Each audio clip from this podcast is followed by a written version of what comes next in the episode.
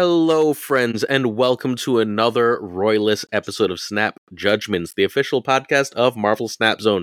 This is your friendly neighborhood Glazer, as always, here for a, another wonderful long show with you. But we cannot, cannot have an episode with only one teacher. So our first special guest for today is my favorite teacher in Marvel Snap. It's JessNapz. How you doing, Jess? Hi guys, thank you so much for having me and Happy New Year. Uh, my name is Jess. I'm also a teacher. I teach elementary school and I love Marvel and of course Marvel Snap and um, I am active on X and Twitch and you guys can find me there. What's your username down there? Oh, um, it's JessNapz. J E S S A N A P Z. So I had to make sure it wasn't just naps. I figured since uh, she's a teacher, she might just be going to sleep all the time. yeah, I would love that. We are also joined by the absolute master of Marvel Snap. Not, it's the master, not. How are you? Hello, I'm doing pretty good. Yeah, very excited to be here. Happy to have you. And how can our friends find you? Yeah, well, I stream on Twitch. Um, I stream Monday and Wednesday evenings, uh, Pacific time, but I guess that works Eastern time as well. Um, and it's the master underscore not. Sometimes that matters to find. And same mm-hmm. thing on X. Uh, I prefer to call it Twitter, but I guess people are calling it X I, nowadays. I call it Twitter. I, I, I exclusively call it Twitter. There's a slide later which is like find them on Twitter. Um, it's just like because I can't say I'm gonna go make an X. That doesn't make any sense, right? Like Twitter got I mean, a nice verb form. To be fair, when you type in x.com, it still reroutes you to twitter.com. So correct. also, Elon lost his mind. So that's neither here nor there. That last voice you heard was, and you might have heard everyone talking all sorts of stuff about Revis's Sera deck. That's not the one I won with. I won with this gentleman's Sera deck, Hit-Monkey for life. It's Philip J. Woodward. How you doing, Phil? I'm doing very well. Hello, everybody. Um, yeah, that Hit-Monkey deck has been so much fun so for me. good. I, I was so hyped when you decided to put it on the show. It's so good. And you're you have Echo in that one drop slot, right? Uh, yes. Yeah, because because screw and terror banging his silly silly uh spider ham. I did mess with the Spider Ham version that Intero put on there though, and it was fun. Except there's so much uh, high. Evo going around right now that I hit Infinite every single time. Mm-hmm. Mm-hmm. So I went it, back to Echo. that sounds right to me. Yeah, I played Echo in that slot. All right, how can our friends find you, Phil? Yeah, so I'm mostly available on X at Phil uh, P H I L L J Woodward, and that's the letter J W O O D W A R D. And then I'm also available on uh, Twitch, hopefully coming back soon to stream at Philip J. Woodward. So just P H I L L I P. The rest is the same. Uh, and you can also find me at Simply Sassy Vids on YouTube, where we interview cool people like um, oh god, Tommy Earl Jenkins uh, from Death Stranding, or mm-hmm. um, Rahul Kohli from uh, Fall of the House of Usher, and stuff like that. Oh wow! Carry on, my Woodward son.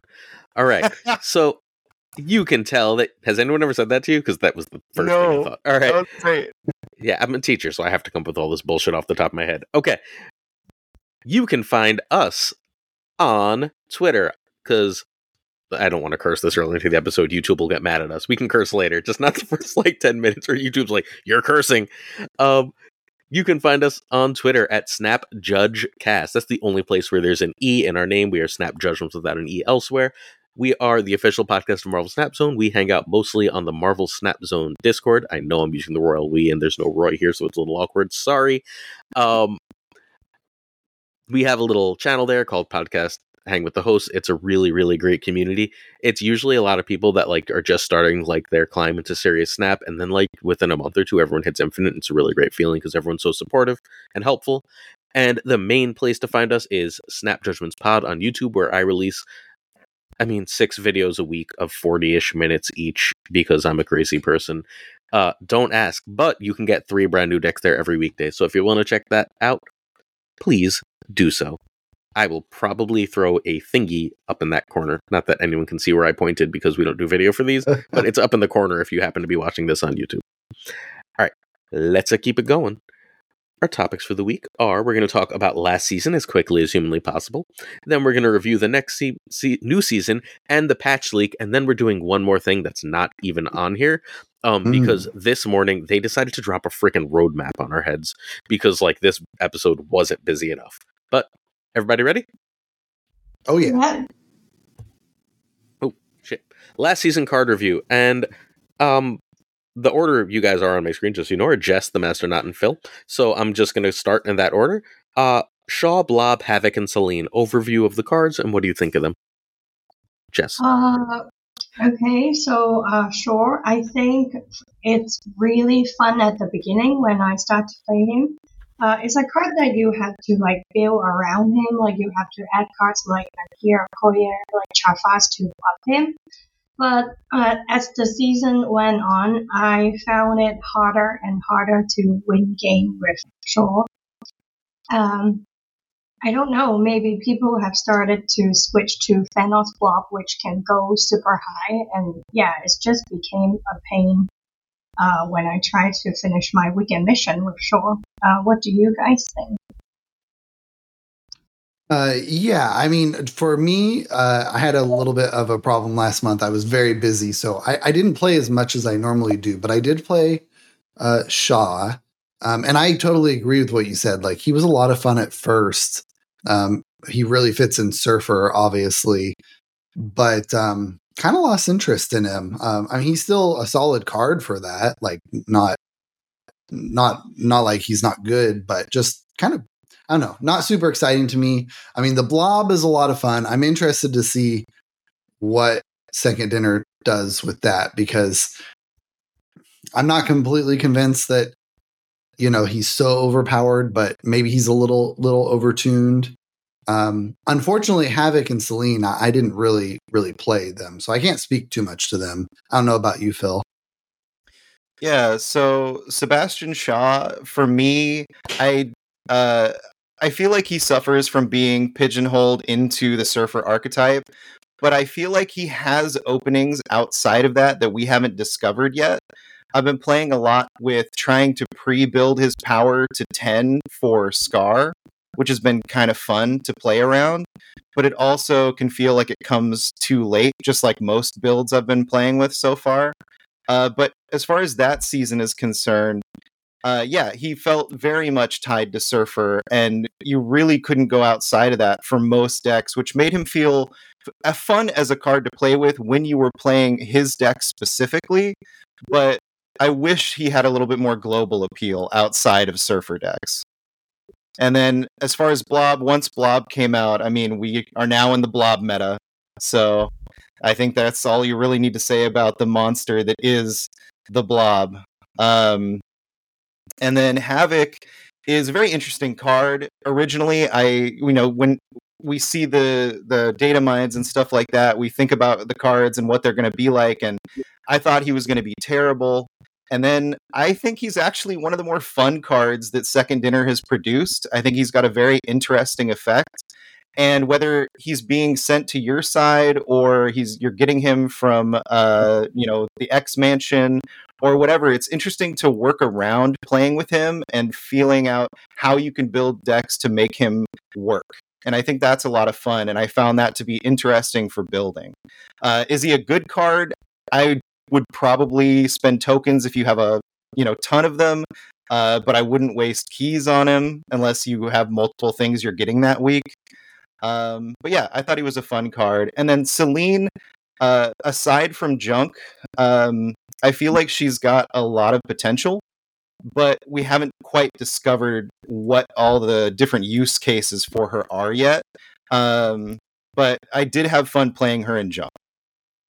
So, oh, sorry, go ahead, Jess. Um, I actually got Havoc. Like he wasn't. I wasn't planning to buy him, but then I got him because I knew that weekend you get 400 tokens. So I, yeah, I actually got him with tokens, and I really enjoyed playing him um, with Mr. Negative and with the Professor X Nerf. uh, he also fits like perfectly in that deck. And oh, Selene, I got her with peas, but yeah, right now I just feel like Selene, if you get the combo in your hand, that would be like amazing. But if you don't get Hobgoblin, Green Goblin in your hand, I just think Selene just sits there. Yeah, maybe there will be more cards in the future that we can play Selene with, but right now I, I think she's just okay. Although I will say it's uh it is super annoying to get hit with a a negative 11 or a negative 6. Mm-hmm. You know, mm-hmm. a negative 6 3 cost card or a negative 11 5 cost card. That's wait, wait, wait. But Green Goblin costs 2 and Hobgoblin costs 4. Are, are you not playing oh. Ravonna in every deck? Because I'm playing uh, Ravonna in uh, uh every uh, deck. well, that that's true. Like I said, I haven't played Sling decks much, but I just know that they're played against me so I'm gonna feed you guys a hot take for each of these cards. You you agree, disagree, or qualify. Cool. Sure. So, ready? Card one. Sebastian Shaw is only good because they nerfed Werewolf. Jess? Yeah, agree. Oh, agree. agree. Nice. Agree, agree. Uh, I disagree. Fire. Well, I just think, I mean, Werewolf having werewolf or Shaw in your deck could be an interest, or and uh, in in your surfer deck at the same time could be interesting. It ended up not working because all the cards that synergize with the Shaw also synergize with the Brood, and the ah, Brood and the Werewolf true. didn't work together. Oh, that's interesting. I haven't tried it, so yeah. I I, I guess I, I don't know. that werewolf deck. I love that werewolf deck. All right, Blob hot take. Ready? Blob needs to be nerfed, even though he's really fun, because he breaks the math of Marvel Snap by going too high without a caveat. Jess? Um, yeah, disagree with mm-hmm. You can always, it's actually quite easy to counter Blob. Like, people hate Blob, but I, like, because uh, last season, I use Sera Tech. Like, there are lots of ways to counter Blob. You just need to lose initiative to Shang-Chi or Not anymore. Shadow not King. Anymore. Not not anymore for Shang-Chi. Caiera. Really? Caiera. Caiera. Oh, oh yes, because of Caiera. So there's, oh, I forgot there's, about that. I forgot about that. Mm. There's two hmm. two ways to counter Blob right now: Shadow mm-hmm. King and Valkyrie, and I guess Shadow win initiative and Goliath. And, oh, and Cosmo. Cosmo. Right, right. But like, ugh. Yeah, forgot about Caiera. Yeah. Okay. So, yeah, agree. Changed, Master Nut. Yeah, I would agree. I mean, when you can play him out as opposed to uh Infinite, for instance, and you have to skip a turn to play him, um, it's just kind of crazy. Mm-hmm. I agree. Uh, I definitely have posted I, as recently as earlier yesterday, I think, about how I feel about Blob and the fact that he can just be a six power, thirty six, or mm-hmm. you know, or six energy, thirty six power card, uh, pretty easily. And yeah, it definitely disrupts a lot. Yes, he's counterable, and yes, there are going to be games where you're easily going to be able to predict where they're going to play him.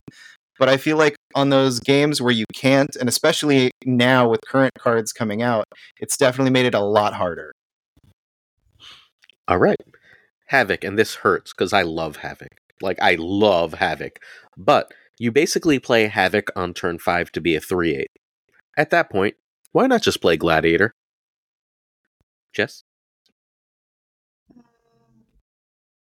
Disagree. Because uh, Havoc doesn't you don't have uh, you don't have the potential risk of pulling something really big of your component, and it can actually get reasonably big. Um, because it's a plus four turn five, and it would be eight power turn six. TMN, right? Yeah.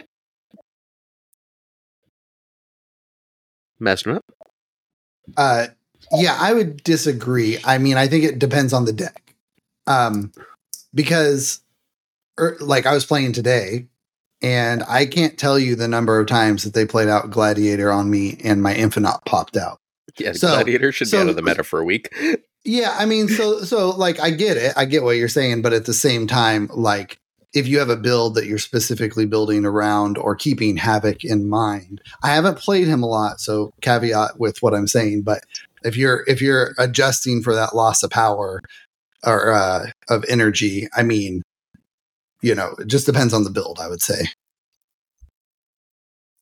Phil, I agree with the Masternaut and Jess that the it depends on the deck that you're playing depending on you know if you're playing negative or something that gets him out in a different way or that is built around playing him on turn five like wave havoc uh, on turn five something of that nature and then you're throwing down a uh, you know doctor doom and another card on turn six. Um, when you're doing it that way i think he has a special place. But yeah, if you're just looking to put eight power on the board and you're not, you don't want it to be uh, Shadow Kinged, then yeah, absolutely, Gladiator is the better choice, especially if you're throwing him down on a Cosmo. Uh, but I think for the most part, I would say that he has his use case when you're playing him versus something like Gladiator. All right. Last one, Selene. Selene is proof positive that there must always be a one cost booby prize in Series 5. We had Snowguard when she was terrible. When she moved down, we got Howard, who was terrible. Now, Howard is going to Series 4, and we have Selene as our bad one drop to get in Series 5. Jess? I don't know.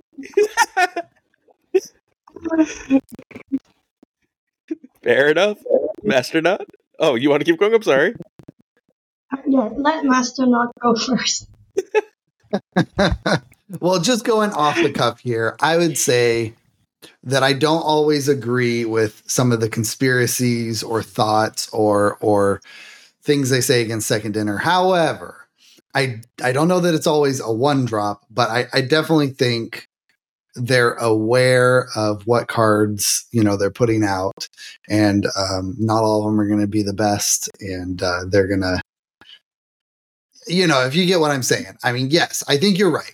I think you're right about that in, in a general sense. Phil? Uh, I, I don't know about you but uh, yeah, it, it, definitely feels like they love having that one one card in there that you're like, nah, I don't want to spend tokens on that. Five, uh, six thousand tokens, no way. um, but I do think she has more use case than original Snow Guard or Howard. Mm-hmm. yeah, yeah, for sure. Yes, I agree with that. Mm-hmm. But does that? There's a long way between original Snow Guard and good. There's a, a lot of road in there. Just a bit. All right, Jess. Any thoughts? Or are you ready to move on? Yeah, I'm ready to move on. I, All right. So, general questions, and again, um, we'll take as many of these as once as we can. Um, what did you play to Infinite? How did you get any Infinite tickets? How was your um? Sorry, did you? How high did you climb? Did you try to climb an Infinite ladder? How high uh, did you get in Conquest? Did you get any Infinity borders? And is there anything else about the general gameplay and success or so on in the season that you have to say? Jess? Ooh, never mind. Master Yep. Uh, yeah, I'll go ahead and uh, jump in here. So uh, mine's pretty quick. I, I wasn't able to play as much last um, month. Uh, a combination of uh, getting burnt out a little bit. Um, just uh, with the game itself and also like streaming and stuff. That being said, I did not hit infinite. Um, I kind of fell short. Um, so I never got to the infinite ladder. I didn't play any conquest. Um, but I, I don't know. Last season was a little rough for me, despite saying that. I didn't have as much time, but it was kind of rough. Um, but I, what I will say is those variants last month, though, mm-hmm. oof, man, beautiful. Uh, I, I love, I love the Hellfire uh, Gala variants. Um, but yeah, last month was rough for me. So uh, that's all I'll say about that. nice. Phil? Yeah, so you actually covered the deck that I hit Infinite with um, day one. And It was a Perry Manilow originally inspired by oh, deck. that one. Uh, yeah. That uh, utilized since we lost Chavez, uh, it utilized some other cards like Magic and Crystal to try and get your main cards uh, to play. But essentially, the idea was to throw down Daken, uh, hit it with a cost five. Um, oh my gosh, Zola. There we go. Brain not working. Um, and then have that spread to the other two lanes, and then play a MODOK on turn six to just hit all three of the shards and make him a ridiculous 32 power monster in two lanes. And it worked really well. I got infinite very fast with that deck last season. Um, as far as my infinite ladder climb, the lowest I got was in the 4000s. But generally speaking, I try uh, not to worry about it as long as I'm under 10,000. I'm happy with that. That's not, I don't mm-hmm. really, I love to play. I don't like to play specific decks all the time. I like to switch things up. So I just kind of play whatever fits the fancy of that moment and try and stay under 10K uh, which I did, so I was fine with that. And then uh, as far as Conquest goes, Conquest is so hard for me because the games are so long. Uh, I live in an environment where I might have to get up, you know, after I'm done with a game. So sitting down and dedicating myself to an entire conquest can be hard sometimes. So I haven't got an infinity border in a while. So all right. And then as far oh, as sorry. the game, oh, I was going to say as far no. as the gameplay for the overall season, uh, Blob definitely changed things and the way things worked. It was really cool to see Thanos come back from the dead, and uh, it's been tougher because there's so much power on the board for sure. Like like I said, I got Infinite really quick before Blob came out, but now that Blob's out there, he can tank a, a Daken lane by himself in that deck. Nice. All right, Jess, what'd you play? How'd you do? So for me, a letter to Infinite, I usually I like to experiment new cards in the new season. So I actually use a short uh, Sebastian Shaw Silver Surfer deck, and then uh, in my 90s, I just want to be quick, so I switched to a Sandman deck where like while your opponents were playing like multiple cards, I stopped them so that mm-hmm. it was a very quick climb to infinite. Um, infinite Leather, I didn't play much, uh, so I think I fell to like fifty thousand at the end of the season. But yeah, I don't care much about in, infinite Leather. And in terms of conquest, um, I I actually won an infinity border this season. I turned the Christmas rock into the Infinity Order, and I used the Sera Tech deck by Rapus. And I was also quite lucky because of the blob meta. Like four, like four of the games were Thanos blob. so yeah, so Sera, yeah, Sera Tech that had the perfect answer to that. And my third game was a destroy player. So it actually, yeah, I think the matchup was pretty lucky for me last season. Yeah, and in general, um, I I like the Hellfire variant a lot, uh, but I because I already spent a lot um, in the previous season with the Midnight Sun and Peach Momoko, so it was uh, saving season for me last season. I um okay, so I hit infinite with an auto built Black Knight deck. The deck did not make sense, but it was good enough to win. I like to meme my way to infinite. I played the auto Black Knight deck. It ran both Hela and Apocalypse and MODOK, and it was a very strange deck, but it was super duper fun. And it's got like a 40% win rate when I'm not playing it, but I've got like a 70% win rate with it, so it makes me happy. Um I only play Infinite Ladder to do my dailies as a general rule, and I refuse to play any ladder during hot locations because hot locations are the absolute worst. So I ended up at about 7,000. I usually sit between like three and 5,000 for most of the season. And then uh, Infinite Conquest happens. And I realize that if I don't burn those tickets, I'm wasting all my resources. So I just burn tickets as fast as I can, um, which means like I will just like I'll have like 15, 17 gold tickets, and I'll just be like, snap on round one every game, win or lose, let's go. Um, and I did get an Infinity Border. It was an accident. I was just, I was like, I think this deck might be good. I went like seven and two with it on ladder, and then I took a like pure original style bounce deck into Infinite Ladder, and it just kept beating everything. It's got like the worst matchup on Earth into Loki, but everything but Loki, it beats the crap out of. So that hmm. was mine. Nice. Oh, Phil you literally have the same strategy I do for Conquest. It gets to like the weekend of the season, and then I just burn through tickets. And if I get a great spot, awesome. If not, I'm not worried about it. Yep. So I played the bounce deck for real. I had I was like, I have two hours for like I never have two hours for on the weekend. I had finished writing my article, I had recorded the video, and I had like an hour or two hours, whatever it was, before I picked up my son. And I was like, all right, I get one real Infinite Conquest this season. and so it just happened. And then I wanted to say one thing about the Helgala variants, Black mm-hmm. Panther. Mm-hmm. That's it. Oof, yeah. No, no, no, oh, baby. Moon Knight. No, you. I don't get that. I don't get it. Get it black and white, and you will. The, the Moon okay, Knight is yeah. easily one of the coolest variants out of that season, but it's mm-hmm. Moon Knight. I mean, I didn't have to play it to be cool. But I want to see it outside of my I mean, collection. Then, then, just play some bad decks. It's fine. It's not going to hurt.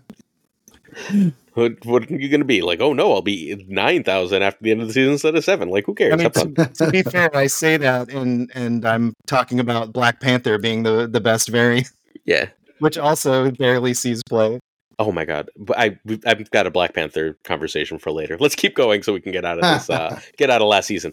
All right general thoughts on any or all of the above. Series drops, conquest and controversy.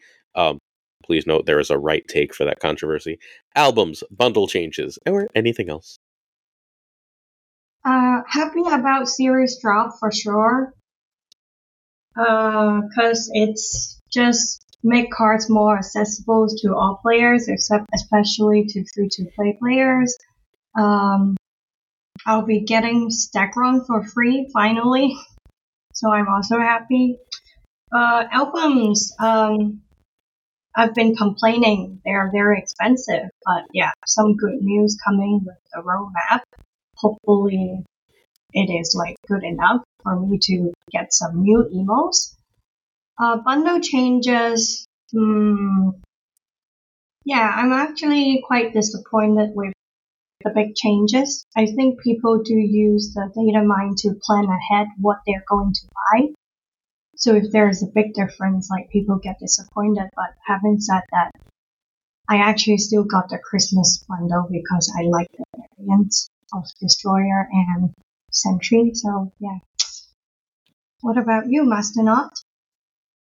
Um, you actually summed it up pretty well for me. Um, I, I, think I pretty much agree with everything you said. The series drops I mean, I, I kind of understand why they haven't been happening. It's just kind of like a, a was a kind of a sucky situation. But now that they're back, that's awesome. I'm mostly uh, collection complete, so it doesn't really affect me much. But I think it's important for the community to have those happening. Like that's it's kind of ridiculous. Um, yeah, the albums. I I feel the exact same way. Eh, there's just so many um, variants that pop up in my shot that are part of those albums, and I'm just like, I don't want that. I'm I'm not I'm not Ken. I don't need every single um, variant. It's just how I am, and so I'm probably never going to fill those albums. Um, so it's just I don't know. They're cool. It's a cool idea. I'm not crazy about how it is as of now. Um, but yeah, so pretty much th- those are my thoughts. Uh, what about you, Phil? Um, so as far as series drops, fantastic. I really hope that they come out at a little bit more of a consistent clip, even if it's just one card every once in a while that we get a series drop for, instead of a batch of them after however many months with no news at all. Uh, but yeah, I think that it's great that they finally spoke up about it and that it doesn't seem like it's going away completely. I do think it's a necessity, especially for long-time players. Um, I've been almost com- co- collection complete for a really long time now, but I don't have Howard the Duck. He's the one card that's been evading me. And I finally have a chance to pick him up in Spotlights coming soon, however. Uh, and then, just as a refresher, for Conquest and Controversy. That should be Conquerors. I just don't know how to type sometimes. Oh, okay. Uh, oh, got it. Sorry got about it. that.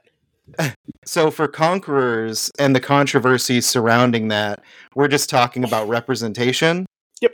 Or you can just talk I about mean, Conquerors the event itself. I don't really care. This is your this is your floor. Everyone knows where I land on these things. I mean, I instantly voted for uh, the person that I thought was going to be the the winner, which um, you know was Nina, and uh, I was really sad to see her being the only woman to represent. Uh, and yeah, the representation overall wasn't fantastic, so I was really glad that they went back on that and added some other people. The people that stepped out, awesome! You guys are amazing. KM Best, shout out. Um, and uh, yeah, I really hope they up the diversity on future events because it needs. There's so many great creators out there that could have been there that are top level players that had a chance to win that that weren't there even with the changes to the roster. Yeah, I mean it's it's pretty simple. Like I mean, I, I won't go on and on about it. You're absolutely right. There's plenty of of uh, streamers, content creators, of all different types of people. We don't even need to focus on gender or I mean races, whatever. There's tons of different content creators that could be involved. It's, it's really not that difficult to grab a different group of people. Yeah, I totally would like to see more um, diversity for sure, or it also doesn't have to be limited to just Marvel Snap content creator. It can be mm-hmm. like all everyone like who like Marvel Snap to uh, participate in it. And something I would like to add is I've noticed they have added in some like premium mystery variant as a hmm. season pass reward and contract shop reward, which is I'm also happy about it because you don't get um, which guarantee uh, that you don't get a pixel variant. So I'm sure a lot of players are happy about that. All right, let's keep it going because I want to get to the new season. We are at the new season. Look, we're at the new season. It's Skaar time. Uh, let's reverse order for the new season. We'll start with Phil and we'll go backwards to Jess. How mm-hmm. your experiences? We don't have to read the card. You know what Skaar is. We'll read the cards that aren't out yet, but Skaar is in the game. You should know what Skaar does at this point, dear listener. If you are on the Marvel Snap Zone YouTuber, subscribe to us. Buy Skaar not because he's always great, but because season pass cards are incredible value. But Phil, how's Skaar been for you? Skaar so far is somewhat overshadowed by another card that came out mm-hmm. this week. But uh, overall, I think he's a fun card that doesn't need to be in every deck, and you don't necessarily want to build a deck around him. You want to fit him into a deck that makes sense, where he has the possibility to be a four, to maybe be a two. But at times he can feel clunky, especially if they throw down uh, a Mobius or something like that. But I mean, that's any cost reduction mm-hmm. card mm-hmm. that goes out there. I have found him to be fun, but I haven't found the spot that I would say this is the deck for him. Mm-hmm. Yeah, um, I, I agree. He's a good, solid card. Um, I've been playing him in a, a Black Knight deck. Um, I didn't make the deck myself, but it's it's a version of the one that's floating around that's very popular. Um, I don't know who originally came up with that concept, but um, it's it's a Zun's deck, it. I believe. Yeah. Okay, it's a great deck. It's a lot of fun. Um, I like it because uh, discard is like one of my favorite and it's changed and I'm kind of sad about that. But um Skaar fits in really well to that deck. Um and and like uh Phil just said, I mean he can fit into so many other decks as a good support card, one that you can take advantage of um if the right circumstances come, but he's not gonna like hinder you if you mm-hmm. if you're not able to um get him out cheaper. So yeah, I, I think he's he's good. I've been playing him a lot. Yeah, I've been playing Skaar too. so on the first day, I was actually trying to play Skaar in the She-Hulk Hulk High Evo mm-hmm. shell, but I actually didn't get much success in getting Skaar cheaper. Uh, so I have been playing uh, Thanos Lockjaw with Skaar since. Yeah, the cheapest I can get is a cost four. I think is good enough. Um, yeah, um, but I am also like happy to try him in other different uh, decks. I saw some Ram decks with Skaar, but that I haven't got time to try yet. So I don't like Skaar. I mean, Skaar's great. Like, I think he's a really good card, but like, I, he's not my type of card. I like to like take a lot of game actions and just dropping big shits. Not really my style. And Skaar is like, by definition, just dropping big shit deck. Yes, um, that's not what I enjoy. But he's really, really good. Um, I've played two different safety blade decks and the W deck, and then a few Thanos decks and he's really good in all those. There's a destroy deck, like a pure destroy deck, that's basically using Venom, Deadpool, and Death as the ways to get Skaar out for super cheap. And um, look, if you can get on turn five, and this doesn't seem impossible, right? Deadpool, Venom, and Death out, you've got a free Skaar on the last turn of the game, and that seems pretty good. But um, yeah, I'll, I'll send you that list later if you want. I just uh, found sure. it earlier today. Haven't had a chance yeah. to play it yet. But, I'm uh, interested uh, to see that too. It'll be in tomorrow's video too. Uh, ye- yesterday's video, dear dear podcast listeners. It's um I, I when I was looking for weekend mission decks, I refused to just show like the same three decks everyone plays, right? So like I've got a Thanos decks, and I was like, I need to find something else. It's got like a sixty-seven percent win rate. It's just a low sample size so far, so it's worth like at least spreading so people test it more, and we can actually figure out if it's good. Uh, either way, Skaar's good, and Skaar's like as bad as he's ever going to be this week because this is the week everyone's going to try and counter him. So, like, if Skaar is still good when he's being hard countered as much as he is this week, then I think this is an extremely powerful card. I think um, there's like the tier one season pass cards, which is like shit that breaks the game, like Loki, Elsa, Ms. Marvel, um, original Sera, original Zabu. I think Skaar is the tier below that, where he chills with like Nebula and original Hit-Monkey, where he's really good, but he's not going to be broken unless other things really support him. And I think that's a relatively healthy place. Yeah, and I mean Mobius, um, he'll get played out against mm-hmm. me. Um, that's that's what messes you up, and I just kind of shrug and go, okay, I'll do something else. So it's it's yeah. like it's countering it, but it, it doesn't. I don't immediately retreat. I mean that, and that's the great thing about Skaar. You're just slotting him in to a deck where he can work. Mm-hmm. All right. Further Skaar thoughts? Are we ready to go? Oh yeah. Okay it is time for the other new card this week. It is Caiera. Um, Phil, what you think of Caiera?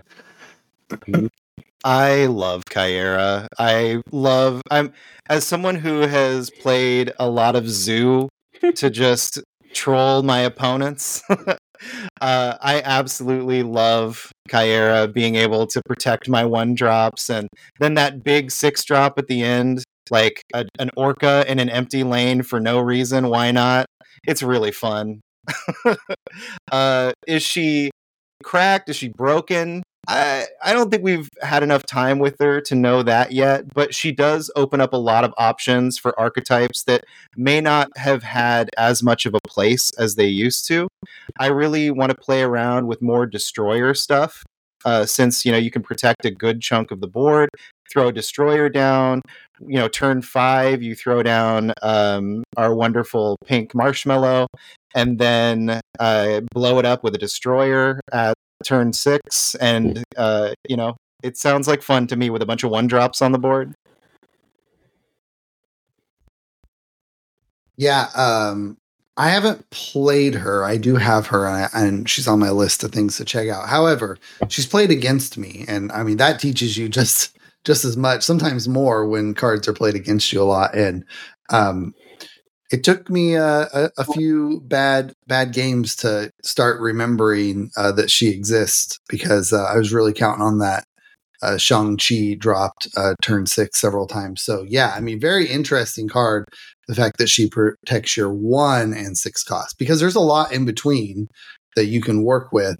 Um, but I mean, there's a lot of decks, like you were saying, Zoo or different things like that, where um, it'll be interesting to see in the long term what they do with her because, like you said, is will she be overpowered? I don't know about that, but who knows what people will come up with. Um, I like her. Uh, I think she is a perfect fit for the high evil, like She-Hulk Infinite deck. Uh, they definitely better than armor because you can now play your one drops in different lanes. Um, I just hope she doesn't get nerfed. I love her. Oh, she's so getting nerfed. Yeah. This card is broken as all hell. She's getting nerfed. no, Like- don't say that. Don't say she's like, okay, so like, so like, she's a. Why on earth does she have four power? Uh, okay, you got me there. I yeah, have yeah, no- yeah, that that is true. Oh, like, yeah. are you kidding? Like, she's like, okay, okay, so stop me. Um, Killmonger and Shang Chi are both dead cards now, but also I can, I'm positive in your lane. Like, no, no, no, no. That's that's gotta go. Um, you know, my- you know what's really fun? It's, it's something that's really fun is throwing down Caiera and then throwing down Killmonger and destroying all of your opponent's Thanos's stones. Mhm.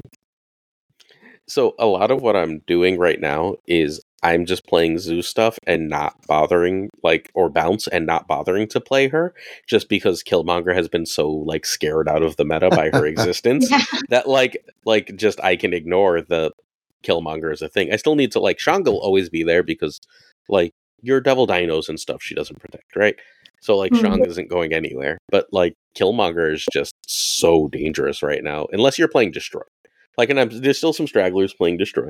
So I guess it's not like perfectly safe, but that's fine. Um she's I mean, she's busted. She's just a really, really busted card, especially in Thanos, but like kind of everywhere. Um, she's in the best evolutionary decks now. I think she's just a phenomenal card. Oh, I mean, yeah. Yeah. she's absolutely busted in Haiba. Sorry. Yes. Yeah, I mean, I I haven't played her much, so I haven't given her a lot of thought. But I did wonder when she came out or when she was announced that I was a little surprised that she wasn't restricted to one lane. Um, it does seem pretty crazy. I mean, she can't be restricted to one lane. Then she's just worse armor, right? Um, Yeah. she like she has to be multiple. Yeah, that's to be any true. Yeah, yeah. I don't know what the fix is, but Hmm. I mean, it's make her like a three one or a three two. And like you start there, or like you could. So every time or almost every time they release a card that has two abilities, it ends up broken. Like almost unless one of the abilities is outright negative. If they release two positive abilities on a card, it ends up broken. Think Mobius. Think um the Soul Stone. Right, like. One really good ability is usually enough for a game in its infancy, which Marvel Snap still is. So, yeah. All right. Let's uh look at the spotlight cache. Okay, the question I'm fundamentally asking is twofold. One, what do you think of the variants this week of Caiera, High Evolutionary Nebula? And two, who, if anyone, do you think should be opening spotlight caches this week? What type of player? Phil? Um, so I love this Caiera variant, but I'm I'm not a whale, so there's no world where I'm gonna spend or be able to spend tokens to get her, and then also pull keys for this variant. But it it's really cool. I've seen it broken out. It looks amazing. Um, I have the High Evolutionary. I absolutely love the old comic style. The way they animated it is super fun. And the Nebula totally gives me Dragon Ball Z vibes, which I love, but I didn't pull her. And as someone that, again, doesn't have uh, a, a ton of money to, to spend on frivolously on uh, keys and, and credits and whatnot, I, I wasn't going to be able to pull her. As far as people that should be pulling keys for this, uh, if you don't have High Evolutionary, this is a 100% for me. If you have the chance to get Caiera and High Evolutionary, absolutely. Nebula's a little bit lower on the list, but she's still probably one of the best one drops in the game. So if you don't have her, uh, it's also a good pull. 100%. Yeah, I totally agree. Nebula um, is one of my favorite cards. I mean, she's just uh, one cost that gains two power if they don't play there. I mean, come on, it's great. But um, so if you don't if you don't have high Evo, absolutely you you got to get high Evo. That open opens up a couple of decks uh, that are just great. Um, I basically agree with everything you said, Phil. Um, yeah, I got I got that high Evo um, variant. That's that's an awesome one. The the comic book one. I I love it. I love it so much. Yeah, I yeah I also agree with you. And Masternaut, um, this week is amazing. Actually, like everyone should open the spotlight, especially uh, players who don't spend a lot of money, who doesn't have high evo and nebula. Uh, personally, uh, my favorite variant is High Evo Spotlight. I love the animation of the comic cover. I think I would just, uh, I actually, yeah, I opened it. I got Caiera and High Evo. Um, Nebula, she looks very cool, but I already have Rianne's Nebula, so I'm happy to dodge her this week. So I ended up pulling this nebula on my way to Caiera. I also got the thousand tokens, which puts me at a. I mean, how can I ever afford a card? Seventy-two thousand tokens currently. Um, I stopped before high evo. Um, I was like, yeah, whatever. I'll save the cash. Uh, my answer for variants is usually, do I have a hip? And if the answer is yes, then I'm happy. And I have a high evolutionary hip and I have a nebula hip. So like I don't need to play any other cards for those. Uh, I am annoyed that all of the season, all the cards coming out this season seem to only have one variant, the Spotlight variant, and I think that's really annoying because I was before this week two cards away from having a variant for every card in Marvel Snap, and now I'm going to be like six cards at the end of the month because I'm not opening these spotlights that I don't especially like because that's the only variants they're releasing. Hmm. Um. So wait, so Caiera's only variant is going to be the one in her spotlight cache. We don't know about is going to be, but currently is. There's no oh, other wow. spotlight like even data mined right now. That that could change next week, right? Like right, yeah, but sure. There's as of now, coming, but... yeah, for huh. for none of the uh, cards releasing this month, I believe have more than one other variant in currently in the data mines. I did not know that. Yeah, it's really annoying. Like really annoying. Because I don't like the design of either of these Caieras either. Like I want something like I know it's she's not going to be a colorful card, right? But like these are just kind of bland. I want something cool. I'll tell you what though, when that Iron Man mask po- pops off the card and you get to see it in full glory, it's pretty cool. Is it? Okay. Hmm. I think so. Yeah, look, I'm not opening four more spotlights to get to her. You know what I mean? If I'd use tokens, we could talk, but opening like four more spotlights to get there doesn't seem like a good uh, use of resources. All right. We are on to the mighty Hercules, and they did my boy dirty. One of my favorite comic cards. He releases next week, 1 9, Series 5, 6,000 tokens. The first time another card moves here each turn, move it to another location. Phil, what you got for her? This makes me feel like when I opened Sentry for the first time, and I was like, how in the world could they have done one of the most powerful characters in the Marvel Universe this dirty?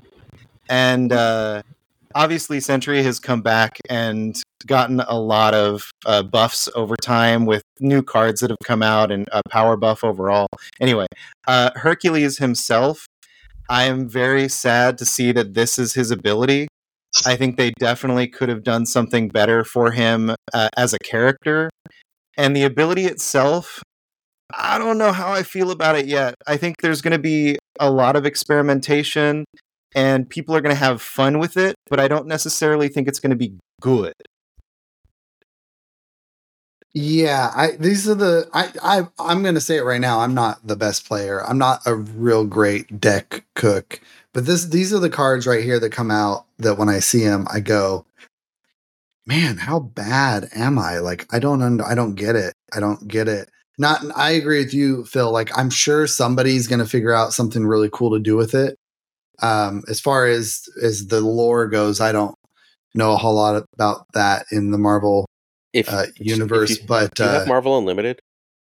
I do. Yeah, I, I I'm slowly working my way through some stuff. The Incredible Hercules is such a fun series. Okay, cool. I'll put it on my list. I got a little list that I'm working through. Um, but yeah, I I don't know. I, I just don't.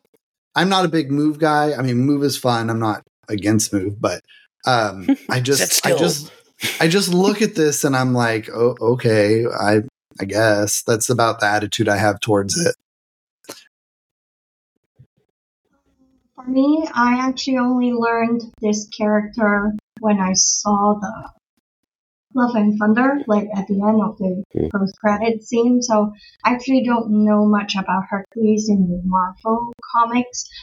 Um, when I first look at this, okay, it's a move card. I did like think of some like cards that synergize with this. Like you could play Hercules on four, Iron Fist, Iron Fist, the Vulture to Hercules location so that you get a like a double buff for the Vulture, mm-hmm. or Hercules on four, uh, Ghost Spider and Vulture. So there are like possibilities to get your move cards big, but I just don't know if a cost four is too high for the interaction to happen. Yeah, so uh, also I'm not a good move player, so like don't listen to me. So I, I I love move. It's like one of those like uh, do a million things decks. That's like my exact gem. Yeah. Otherwise, like I need it for my brain. Otherwise, like I'm just like uh, I'm bored. Um. So excuse me. I really really do love move. Uh, he's got two problems. He could be four cost, but then it can't be the first time another card moves here. You have to be able to like cloak on him and just like popcorn things out. That would be super cool and make him worth four. But as is, I can move one card there a turn, which means like my Heimdall turn isn't doing what I want it to, for example.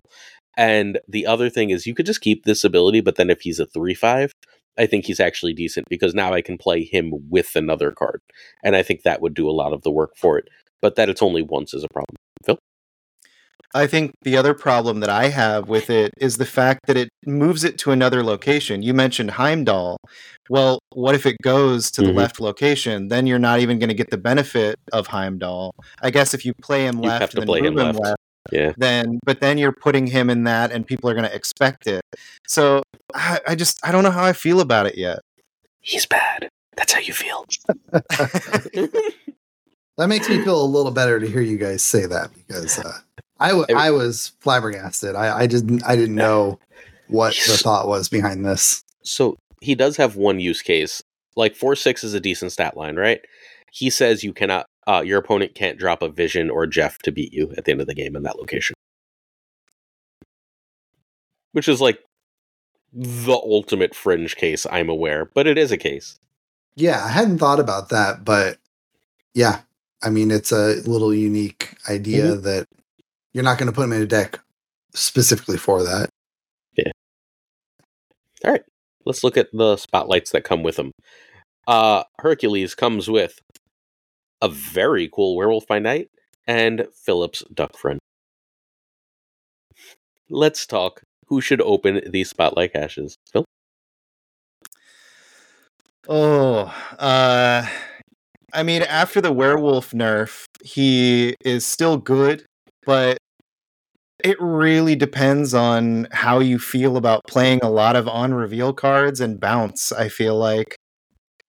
And he can still become powerful, but I think overall, even for Howard, unless you're like me and you're just doing it because you want to be collection complete and you finally get the chance to do that through keys with Hercules and Howard, uh, I don't know if I would go for anything this week. Honestly, the variants are really cool though. Yeah, the the same thought for me. Unless for s- some specific reason you want one of these cards specifically, I I wouldn't bother. I mean, it just doesn't seem that great unless you want the variant. I guess if you have all the cards and you want you want the variants, but yeah, yeah, actually, same thought because werewolf got nerfed. Um, unless you really like the cosmetic of the spotlight variant, which is me, I like the comic cover werewolf, and this is actually the week of serious drops.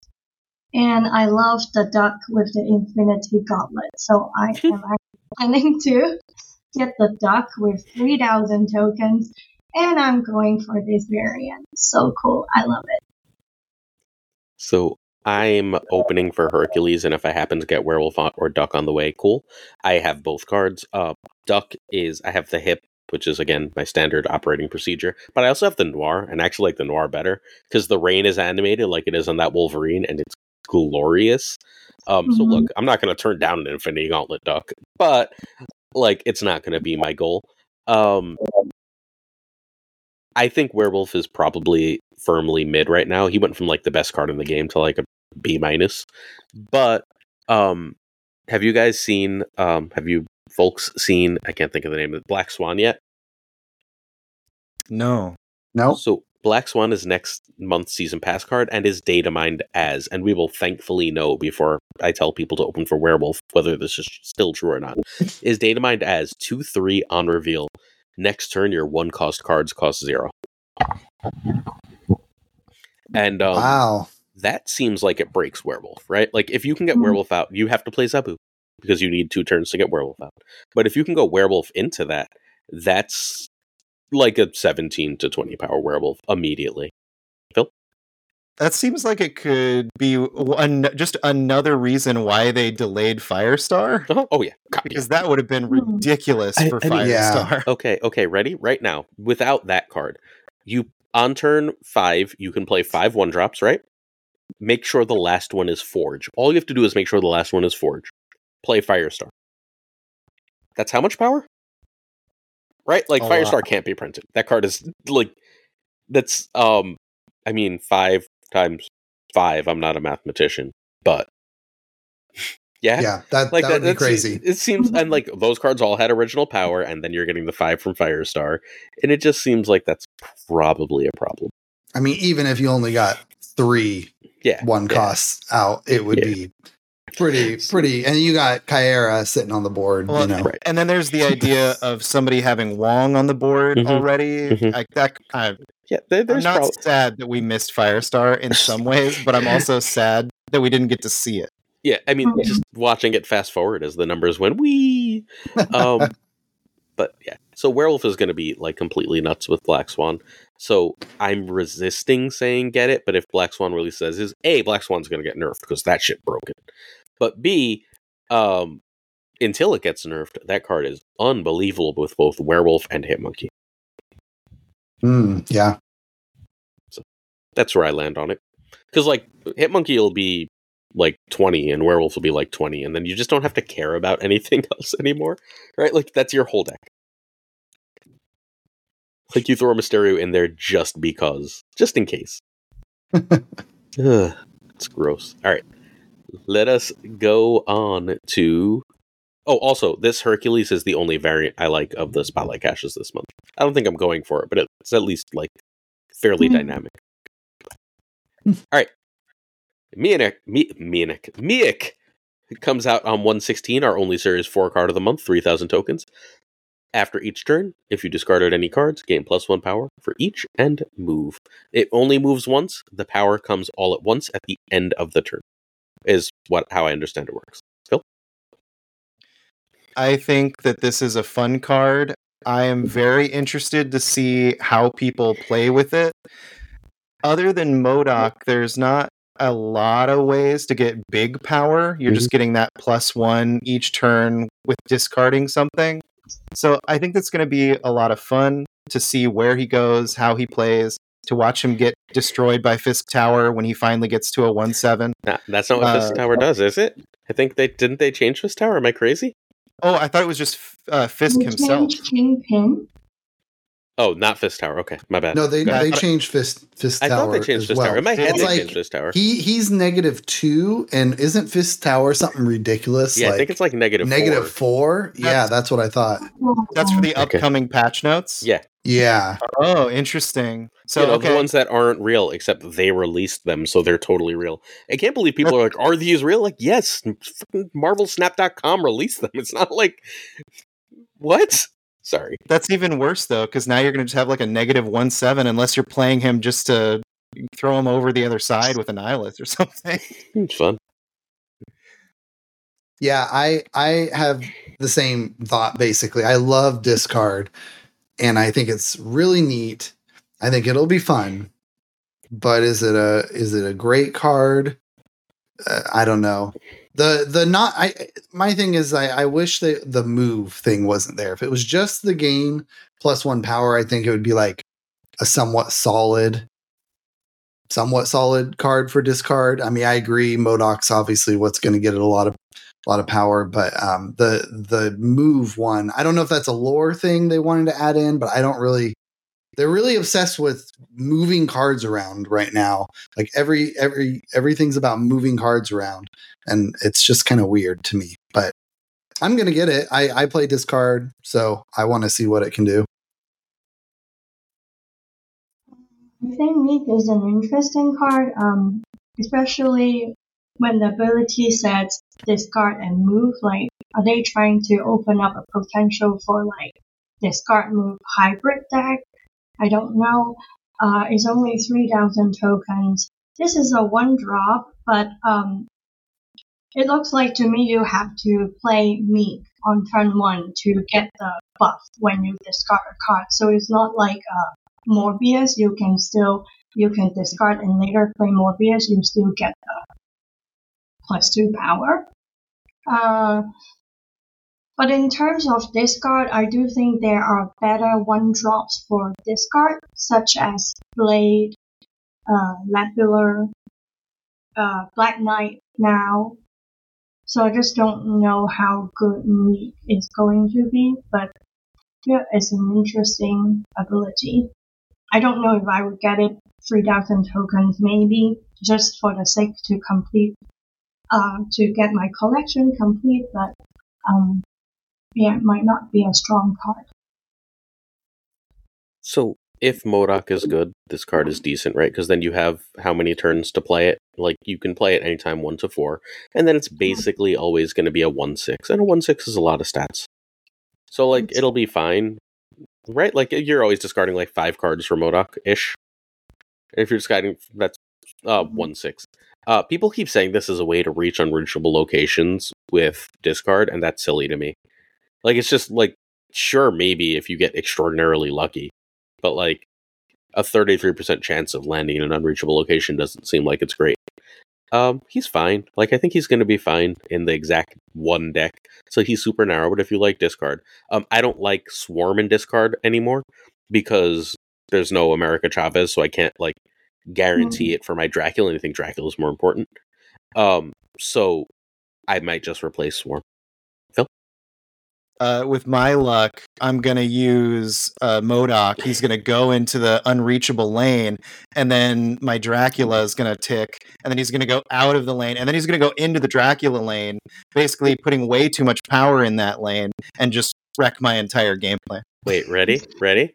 Are we sure he works with Dracula? What does Dracula say at the end of the at the end of the game. And BX says after each turn, I have no idea if they work together. Hmm. Oh, I keep meaning is... to ask, like, to ask Brode because I'm pretty sure Brode has asked this, right? But like, I haven't.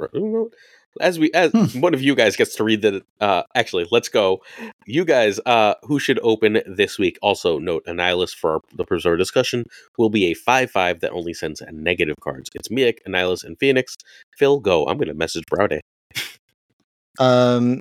So for me, uh, I'm gonna probably get Miek with tokens. I absolutely love these variants, but I, being a mostly free to play player, I really want to try and stay collection complete, which means saving keys and trying not to submit to the FOMO of uh, variants. um, but as far as Miek is concerned, I'm gonna have fun experimenting with hybrid move discard, where I put Kraven on the board for some stupid reason and see how that goes. But Annihilus, if you love junk, is a must-have. He's a main part of the. I'm seven years old. Now. Sorry. Uh, no, you're fine.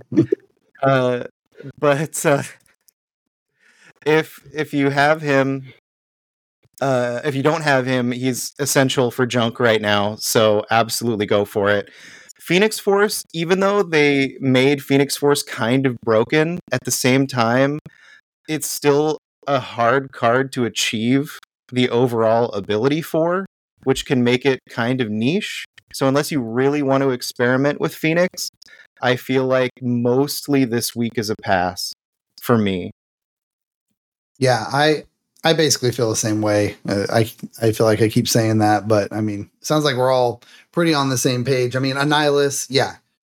If if you don't have the tokens, but you really want Annihilus, maybe you roll the dice. But other than that, um, I just don't see it. So that's about all I got. Mm, if you got Selene, but you, because like some people on Twitter, mm-hmm. they were saying, "Oh, I want Selene, but I didn't get Annihilus." Oh, I got Selene, but I don't have Annihilus. Yes, I think this week would be a week for you to get Annihilus. Um, I love the details on that steampunk Annihilus, but I already have a den hit I'm happy with. So yeah, it will be a week that I pass. I won't, yeah, I, I'll probably get Miek using tokens and I will be saving keys this week. Right. Uh, I'm u- I'm getting Miek using tokens because again, too many tokens. Uh, whale problems. uh, I just threw down my mic. Sorry about that. Apparently, my mic was very upset with my spending habits in Marvel Snap, as it should be. Uh, Annihilus, I think, is a must have card. and what Annihilus's nerf suggests to me is whenever they make one of these nerfs that, like, we're always like, what the hell? There's something that comes relatively soon in the future that you're like, oh, you were future proofing us. You just didn't tell us you were future proofing us. You made up some reason. And, like, like Elsa, right? Like Thanos decks, like a week after Elsa, are busted. Could you imagine if Elsa was still what she was, but even with the like plus two universally in a Thanos deck now? Like those would be completely broken, right? Like, could you imagine Blob if they kept Luke Cage as he was? They were like, "Oh, we don't want twos to be universal." It's like you don't want to break the game, so thank you, but like, good excuse, right? Like, I, and then I keep having people be like, "They don't want twos to be universal" at me as a citation for various things. I'm like, guys, that wasn't the reason. That was that was just not it. Um, I think that Annihilus is going to break something relatively soon, and that's why they nerfed him because they're getting ready for it because there was no outcry. Even if his win rate is high, like it just doesn't make sense. So there has to be something there. And um, go ahead, Master. Oh well, I was just gonna say that um, that it's it's interesting you say that because yeah, I had the same. I I never had a particular problem playing against the Nihilus. I mean, mm-hmm. you know, sometimes they'd win, but oftentimes I just kind of shrug when they play out their Sentry and this and that, and you know, plug up the right. La- I mean, it, it, wasn't that difficult. Um, but uh, you're right. I mean, a lot of times these nerfs happen, and then later we go, "Oh, they did have a plan." Not that we should always trust what they do, but I mean, it, you know, they do know what's coming up, so they they are the game designers. Yes, I mean, it's just like looking back, it's so easy to see multiple times where there was just nerfs, and like I have those examples off the top of my head because they're recent, where there were nerfs that were just so, somewhat unex- inexplicable at the time, and you're like, why would they do that? And then a month later, it's like, oh, like they fixed Phoenix Force and um, Multiple Man, right? Just as mm-hmm. the meta got to a point where like that wasn't going to be good, just as they took America Chavez out and made it like um mu- like that I don't know, 10 to 15% more consistent, just as Shadow King became like the ultimate meta card because they got rid of Luke. And so Shadow King is in all these decks. Like, so they, like, they do these things subtly that change things. Phoenix Force is one of my favorite cards. And I won more with it when it didn't work with multiple men than I do now. And that's so annoying. so annoying. I love Phoenix Force. It's such a cool design. All right, whatever. Uh, it is time for Grandmaster. Grandmaster is one, two, three. That's the date, by the way. Uh, come Series 5, 6,000 tokens. On reveal, move one of your. Uh, so, I don't know. 2 0 for the record, 2 cost 0 power. On reveal, move one of your other on reveal cards here to the middle location. Its ability happens again. Hey, uh, Phil, shoot. So my big question that I want to know is is the ability going to slip by Cosmo? No. So if you play I Grandmaster, so. I don't right, so. but there's a Cosmo middle. So I think this card is going to be it says a lot of fun. Yeah. Oh, go ahead. Good. No, its ability happens again. So, like, that means it's triggering its on reveal ability. That seems like a triggered ability, which Cosmo should stop. And somebody yeah. somebody asked in the oh, Discord, oh, um, yeah, I saw it on Twitter, and um, they answered that. They said, "Yeah, Cosmo will stop it. It will move to the middle location, but then the the on reveal obviously wouldn't happen." Okay. okay. So my my big thing about that was uh, the thing with Nico, where you can change a location with her by placing a card, even if it's um, the deep space or something like that. It'll still change the location. So I wondered if it could be an oh, interaction oh, like yeah. that. So without an interaction like that, at least this card isn't completely busted. But I sure still think not. that there is a lot of potential for this card to be absolutely cracked. And uh, yeah, it's going to see a lot of play, and it's going to be very good. Yeah, I mean, I'm I'm again, I'm not the greatest deck cook, but it, it doesn't take much of a genius to look at this and go, "Oh, combos, lots and lots of combos." So, uh, yeah, I mean, there's this this this is a good card. We'll see what happens in the future. This is a good card. Mm, yeah, definitely super interesting, and the fact that they made it a 2-0, it makes me think of Mr. Negative. When you do mm-hmm. Mr. Negative and you can do lots of like on review combos. But um, at the same time, you just have to watch out you don't clog your mid location so that, yeah. I just don't know if it's going, if the move to the mid location is going to trigger the on review again. So if it doesn't move, if your mid is clogged, if if it doesn't move, it doesn't it doesn't trigger. Mm-hmm. Right. So you don't also have to watch out you don't overclog your mid to yeah make that on review trigger. Right. But yeah, Ready? I oh sorry, go ahead. Super, fire, fire, fire. Yeah, excited. Um, probably probably gonna get this card All right. Thought one. Big card uh left, let's say. Hmm. Nothing mid. Or let's say Nimrod left. Just regular okay. old Nimrod. Cool? Mm-hmm. Plain old Nimrod. Maybe you forged it, maybe you didn't, maybe you gave it some power in other ways. Excuse me. Uh Ravonna is out in the right lane or wherever the hell Ravonna is out. Last turn, you go Zola Grandmaster. Seems good. Um this is the Quinny Equinox. Quinny is a fucking mm-hmm. genius. Quinny says, get priority. Play wave on turn uh whatever it is, turn five. Turn six, drop Alioth left along with Grandmaster. Eat both lanes before they reveal. That's scary. Then, yeah. And and then the fun one. Just the fun one. This isn't as good as the others. But um, you play Surfer over a lane that just has a nice big Sebastian Shaw. You have Brood in the right location. Surfer, Grandmaster.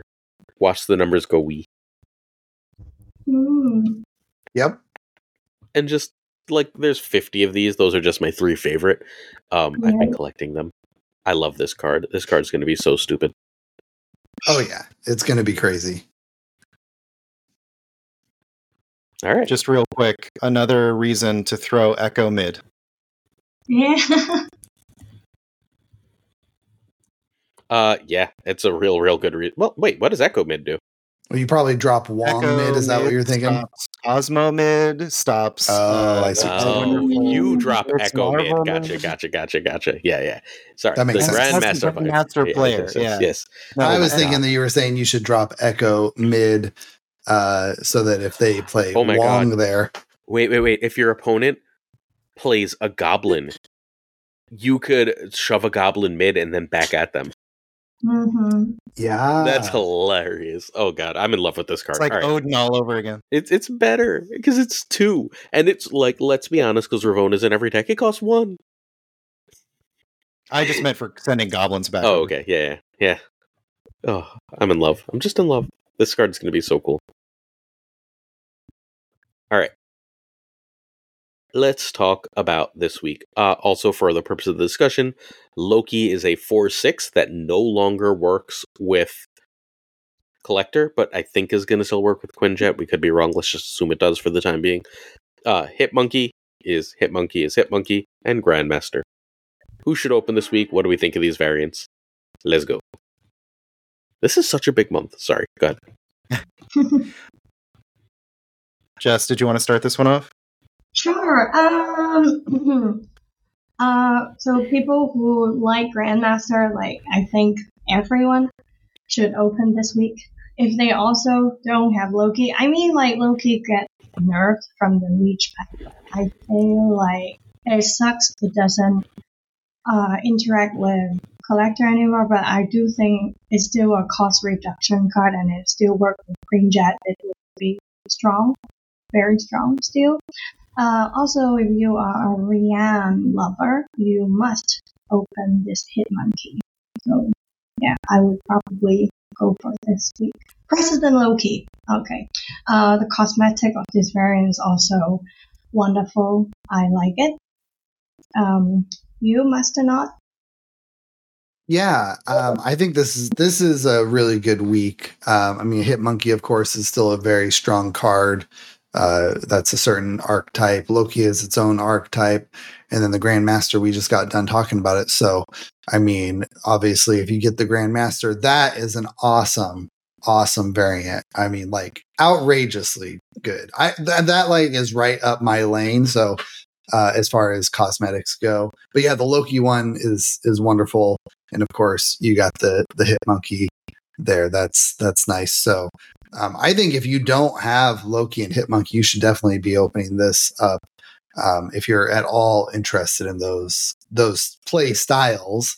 Um, yeah, great week. What about you, Phil? Yeah, this is an absolute open for me. Uh, if you don't have Hitmonkey, there's a big reason to get Hitmonkey coming the week after this. And I am a big believer. Oh, is it two weeks after? Yeah, there's this is a five six card month. Oh my gosh, that's right. I forgot about Caiera being the same week as the launch. Mm-hmm. Okay.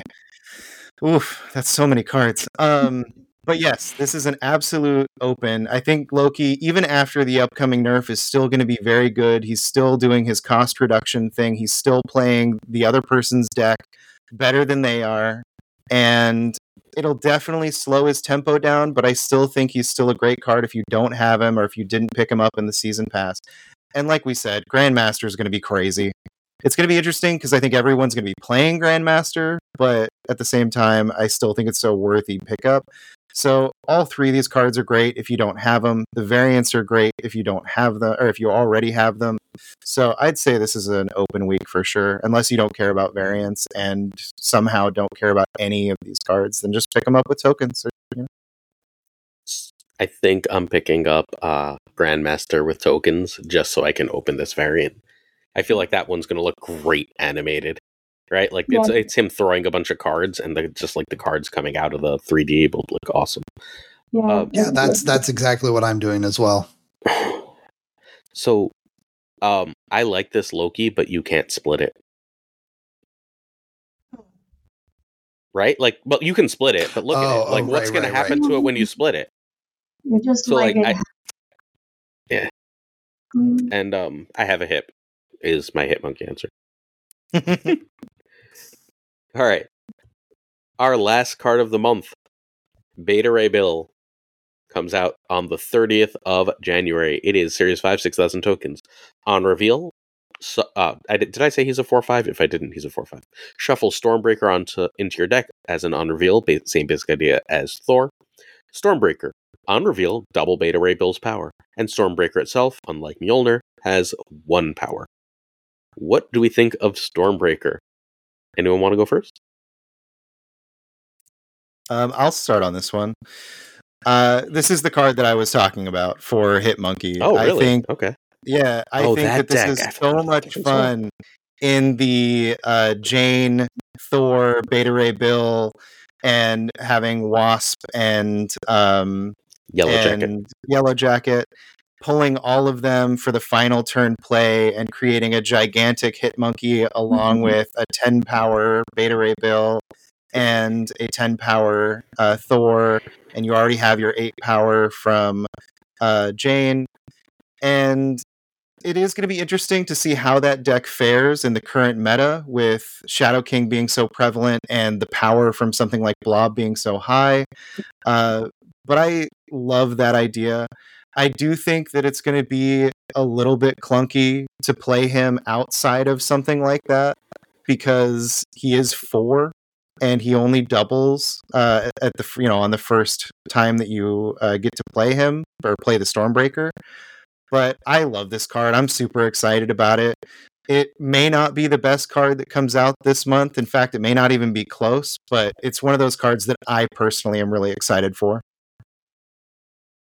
Yeah, uh, I I'm excited for it as well. Um, I I also think it's kind of interesting. At first, when I saw this, um, I was just like, oh, it's just a four power Thor. Okay, but actually, it's kind of interesting if you look at it. It's kind of a combination between Thor and Daken because it adds the Stormbreaker to your deck, which is not what Daken does with the Muramasa Shard.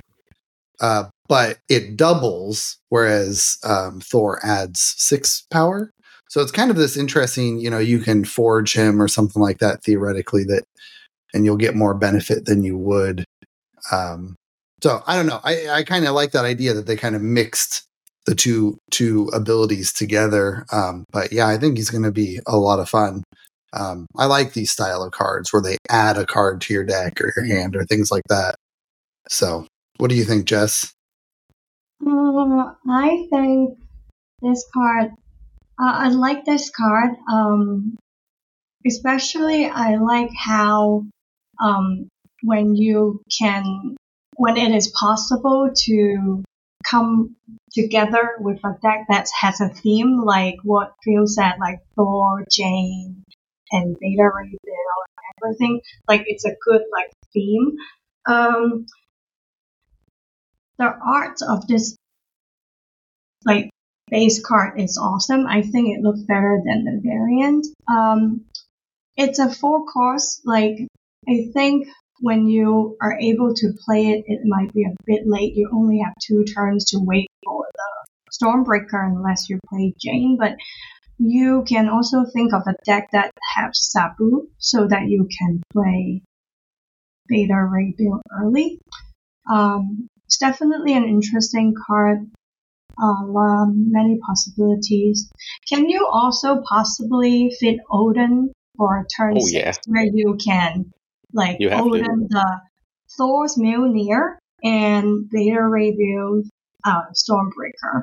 That might be another yeah, and it's also good for a lockjaw shuffle. Mm-hmm. Yeah, so many possibilities. Excited for.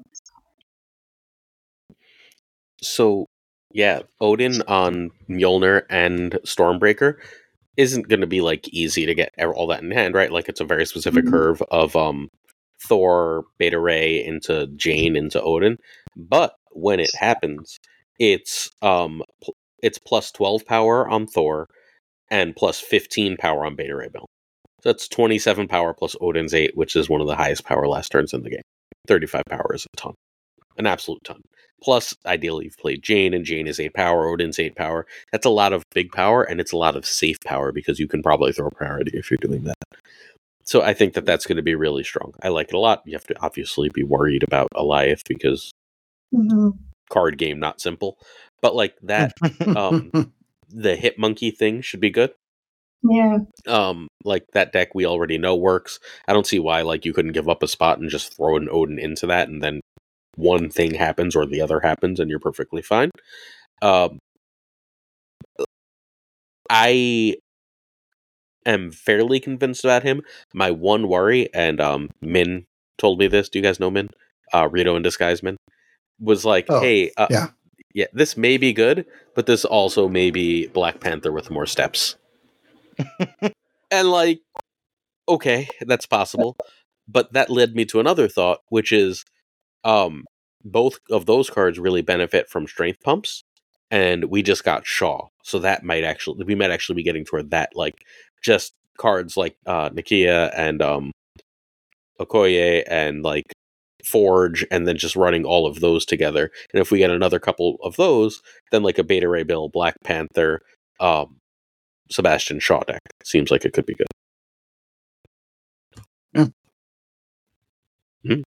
Further thoughts or ready for spotlights? Let's go. Spot- spotlights. All right, so it's Galactus, and fuck, this Galactus is amazing. Sorry, yeah. um, Elsa Bloodstone, and a reasonably cool Beta Ray Bill. Who should open? Should anyone open? Is this an open week? Um, I can go first. I mean, if mm-hmm. you still don't have Galactus, it's one of the big bets. Like you should definitely open. And for the variant, yes, yes, yes, yes, yes, you should open it. yeah, right. Galactus is so good. Oh my god. Yeah, absolutely. I feel the same. There's not there's not a lot to add. Um, that get that Galactus. I mean, if you don't have Galactus itself, you got to have him. But um, you remember the days when we all, not we, I never did, but when everybody hated Galactus. I mean, I still hate, I still hate Galactus, nah. but that variant is unhateable. Oh, Galactus is fun. Even when he's played against me and it works, I'm just like, you did it. Look. You did it. Good job. But yeah, you got to get this variant. That's amazing. I mean, that's Kirby, right? Mm-hmm. Like, yeah, like I, I, mean, they put Jack Kirby art on a card, so like I have to go get the card. I, I don't know. I'm not a complicated person. Sorry. just, just imagine uh, the avatar for it too. Just Galactus staring at you. look, God, look. I mean, so I wonder who drew that evolutionary, right? Because, yeah, whatever. I, I should look that up. I'm gonna look that up as we get to the next thing, guys. Uh, sorry about looking things up. Uh, God, that Galactus is good. So I actually don't think you should open this week if you're short on resources. But um, because like Galactus isn't really good right now, and Elsa's bad, which means you're just opening for Beta Ray, and there's a lot of expensive cards, and now they're releasing more cards than ever. But I'll be opening for that Galactus, which means I'm going to buy Beta Ray probably just because, like, actually no, I won't. I'll just open four caches. It's fine. Yeah, Oh, I yeah, do think the animation is gonna look great on Beta Ray Bill on this, this Beta Ray yeah. variant. Yeah. Yeah. Also, yeah. is he a horse? I mean, yeah, he's a horsey man. Isn't that cool? Um, yeah, quite. Yeah, it's a fun a, character. Yeah, he's a race of horse aliens that was wiped out by Surtur, and then came and stole Mjolnir to go fight Surtur, and then got his own hammer. I like Beta Ray Bill. Walt Simonson is like one of my top five comic artists ever. So we're like this is all about like my type of character. All right. I'm in the same boat, by the way, as far as the, the caches go for that week. I say hold them. Uh, it's not a great week, especially with the place where Elsa is, Galactus is. Uh, and unless you're really excited about Beta Ray Bill like I am, like I, I wouldn't worry about it. But like, look at that Galactus. Yeah, I mean it's exactly. amazing, and I'm gonna I'm, I'm, I'm so. gonna keep coming back to that. Like, oh my god, could you imagine? I'm not splitting that. That seems like a sin, but like, I'm just gonna get it animated and smile a lot. Yeah, and you get four. you get Fantastic Four too. You have Human yeah. Torch Fantastic. Yeah, it'll look great with the Infinity. Yeah, the bubble's yeah. gonna float. The animation. Mm, God and then like all the like meteors and stuff and the, and the planets in the background are going to float too. Like I'm so mm-hmm. so getting this. this it, like and this isn't even the comic art that I want most. Sorry, Jess, go ahead. It would just look perfect with the infinity border. Mm-hmm. Yeah, mm-hmm. so perfect. But wait for that Thanos Infinity Gauntlet one. Oh my god, that is mm. super super beautiful they're making a mistake by putting that in spotlights. They could be like, "Hey, here's this variant for a hundred dollars with nothing else. Will you buy oh, it?" And be like, stop, "I mean, stop, stop yeah, giving that this idea. Stop." Look, look, they they they already. I guess data mines aren't official. Fine, let's move on before I get screwed over. All right. Today, our development roadmap released. Uh, we'll talk about a lot of the stuff as we go, but the roadmap is character mastery album improvements, in game events, selectable card effects, selectable borders, new infinity splits, collectible reactions. That's all coming soon. We should have that. I'm assuming either some of it will probably come in this patch and then a bunch more in the next like two. In development, Clans 1.0, collectible borders, booster vats, more event types, and in game graveyard. And then in concept, and everyone always freaks out over in concept, and like nothing from in concept ever happens. But hey, whatever. New game mode, new game boards, clan competitions, ultimate variant evolution, and new card mechanics. Let's talk about these a couple at a time as we go through. Is that fair? Yeah. Mhm. All right. So, what are album improvements? Album improvements are fundamentally, and if you are on the snap, if you haven't read these, it's it'll be in the show notes and it's on the Snap Zone. Um, we have like it on screen on the Snapzone slideshow, so if you want to check that out, please feel free. There are going to be smaller albums, um, more albums, easier to complete albums, and then coming soon are parent albums, and they're talking specifically about Dan Hipp, which is my favorite art until that Kirby comes out and then that Thanos comes out. So I have like 109 hips. Um, parent albums are coming that will combine all the hip albums and rewards, or all the Venom albums and rewards, or all the whatever albums. So more is coming for albums. What do we think of that? Let's start with the Master not this time. Yeah. Um, I love this, but in a weird way. So the the albums aren't a big deal to me. But the reason I say I love it is because that's perfect for the type of person I am. I'm not going to put any effort into getting these albums. So the fact that they're adding more means that as that type of player or user or whatever, I'm still going to get a benefit from it and it's still fun. And I feel like there's probably a lot of people, may, maybe not, but that are similar to me that I'm, I'm not going to buy two or three variants every week to try to get these Mhm. just to get these albums. So the fact that they're going to add smaller ones, will I get the big parent album one? Probably not very often, if ever. But for those that want that, that's awesome. But at least I'll get something, most likely. So that's that's how I feel about it. Um, I'm also happy because, um, like I said, I've been complaining about how difficult it is to collect the exact 12 variants to get rewards and new emo. It's annoying. When I was reading this, like they get easier. Um, happy about the easier to complete albums, but I start to worry when I see parent album. So it means that they're encouraging you to buy more and more to get more stuff, which is not what I want. But yeah, um, but Masternaut also reminded me to look at the positive way. Yeah, you will get something because you will still open your collector's reserves. You will get variants. You will. Hopefully, it's gonna be easier for you to complete the smaller albums yeah, that's my thought. What about you, Phil? as long as you're not thinking about albums as something that you need right now and it's something that you're okay collecting over time, I don't have a problem with albums, but they do feel very, I don't want to say predatory, but they do incentivize you to spend money on the game. The Venomized variants themselves, a lot of them are 1200 gold, which if you're buying gold is about what, $20? dollars Mhm. Which is a lot to spend on a on a card in a game that you may not see very often.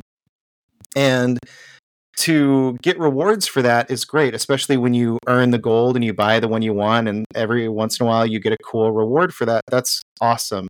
But like you said, parent albums scare me.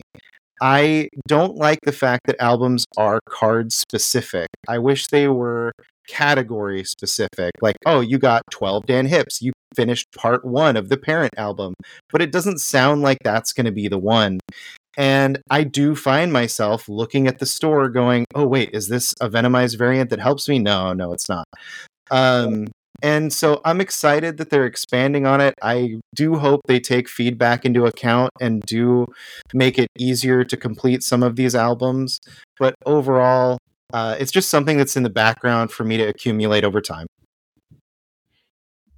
I have nothing to add. Um, I, I, yeah, albums sure are a thing that exist in the game.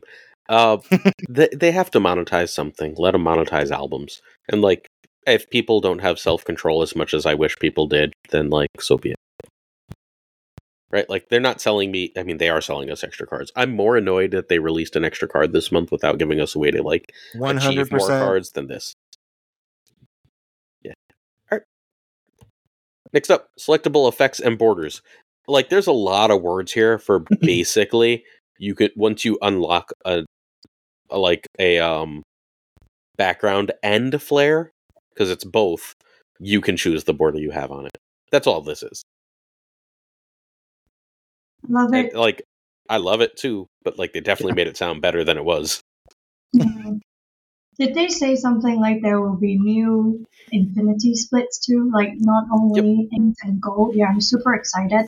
And there was a leaked image of a galaxy split. Don't know if that's going to be true, but yeah, I'm excited for the galaxy split if that's real. Um, yeah, there are some cards that I definitely made mistakes like before. to press the upgrade button. Now Mhm. I can undo it. I yeah, I'm happy. I'm happy with this new feature. anything to add we're all good all right I don't I don't really have anything to add here. It's it's a great feature. It's cool. I'm glad that people are going to be able to put their blue border on an animated version of their blue crackle uh, instead of it being a static 3D broken out image because obviously the animations are really cool most of the time. So I'm glad people are going to get the chance to do that. But yeah, it's a cool feature. So when it says collectible borders, are there like new borders coming out too? there's i think that's going to be part of the character progression stuff Okay.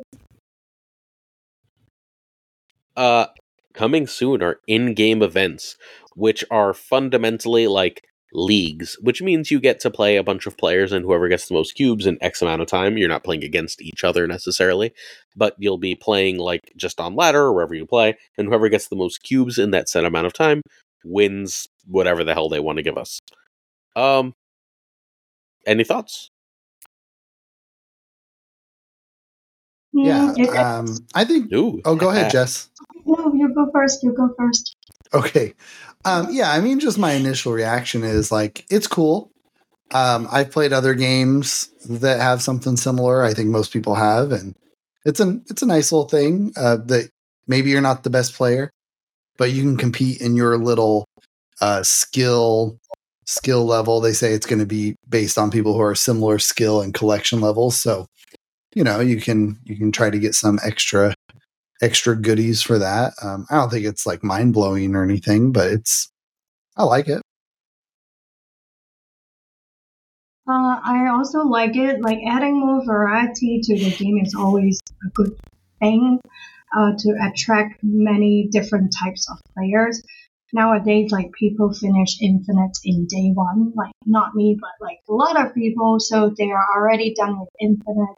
They jump to Conquest, and some people don't like Conquest because it takes a long time. It drains the brain. Uh, this is like a shorter commitment. It's a weekly, right? If I didn't, yeah, I didn't, Yep. yeah. It's a weekly challenge. It's a short commitment. You get rewards. It's a new style of play. Yeah, I'm sure a lot of players will enjoy this. And also, uh, they have already launched Conquest and Infinity Letter for Wild. I think people are, yeah, they are ready for some new things coming in the game. Messing up? I, Oh. I'm always a little sad when wording implies that some people will get something that other people won't for participating in something. Like, I get the idea of you know getting something because you're really good at the game and and whatnot but i do like the opportunity for everyone to get something out of it it does say around your skill level but at the same time the idea that someone is going to lose is just kind of sad to me. I think it's a really cool idea. It just I don't know how it's going to play out yet, so I can't form a full opinion on it. I think it's very cool. It's not going to be for me. I don't have time to like like rack up a lot of cubes. It means time commitment, and I got the full time job and the kid and the like eight thousand videos to make every week. So like, I get my dailies done. I get to play a little bit extra for fun, but like, like I play and like, I just I don't have time to grind out cubes. That's why I don't climb on the infinite ladder, and it's not going to change because of this. But like, hey, you know, some people are really going to love this, and then like one week we're going to get like I don't know, like Lambie and Dara and safety in one cute in one uh league and it's going to be really entertaining because like they're all going to stream that shit and I'm going to watch it when I can and like that seems entertaining to me. So I'm happy it exists even if it's not really going to change my experience with the game. Cool. All right. Any further thoughts anyone? Character mastery. Okay. So character mastery is weird. You can apparently now level up your cards. Um the first way seems to be just by owning a bunch of variants of it. So, hi wills.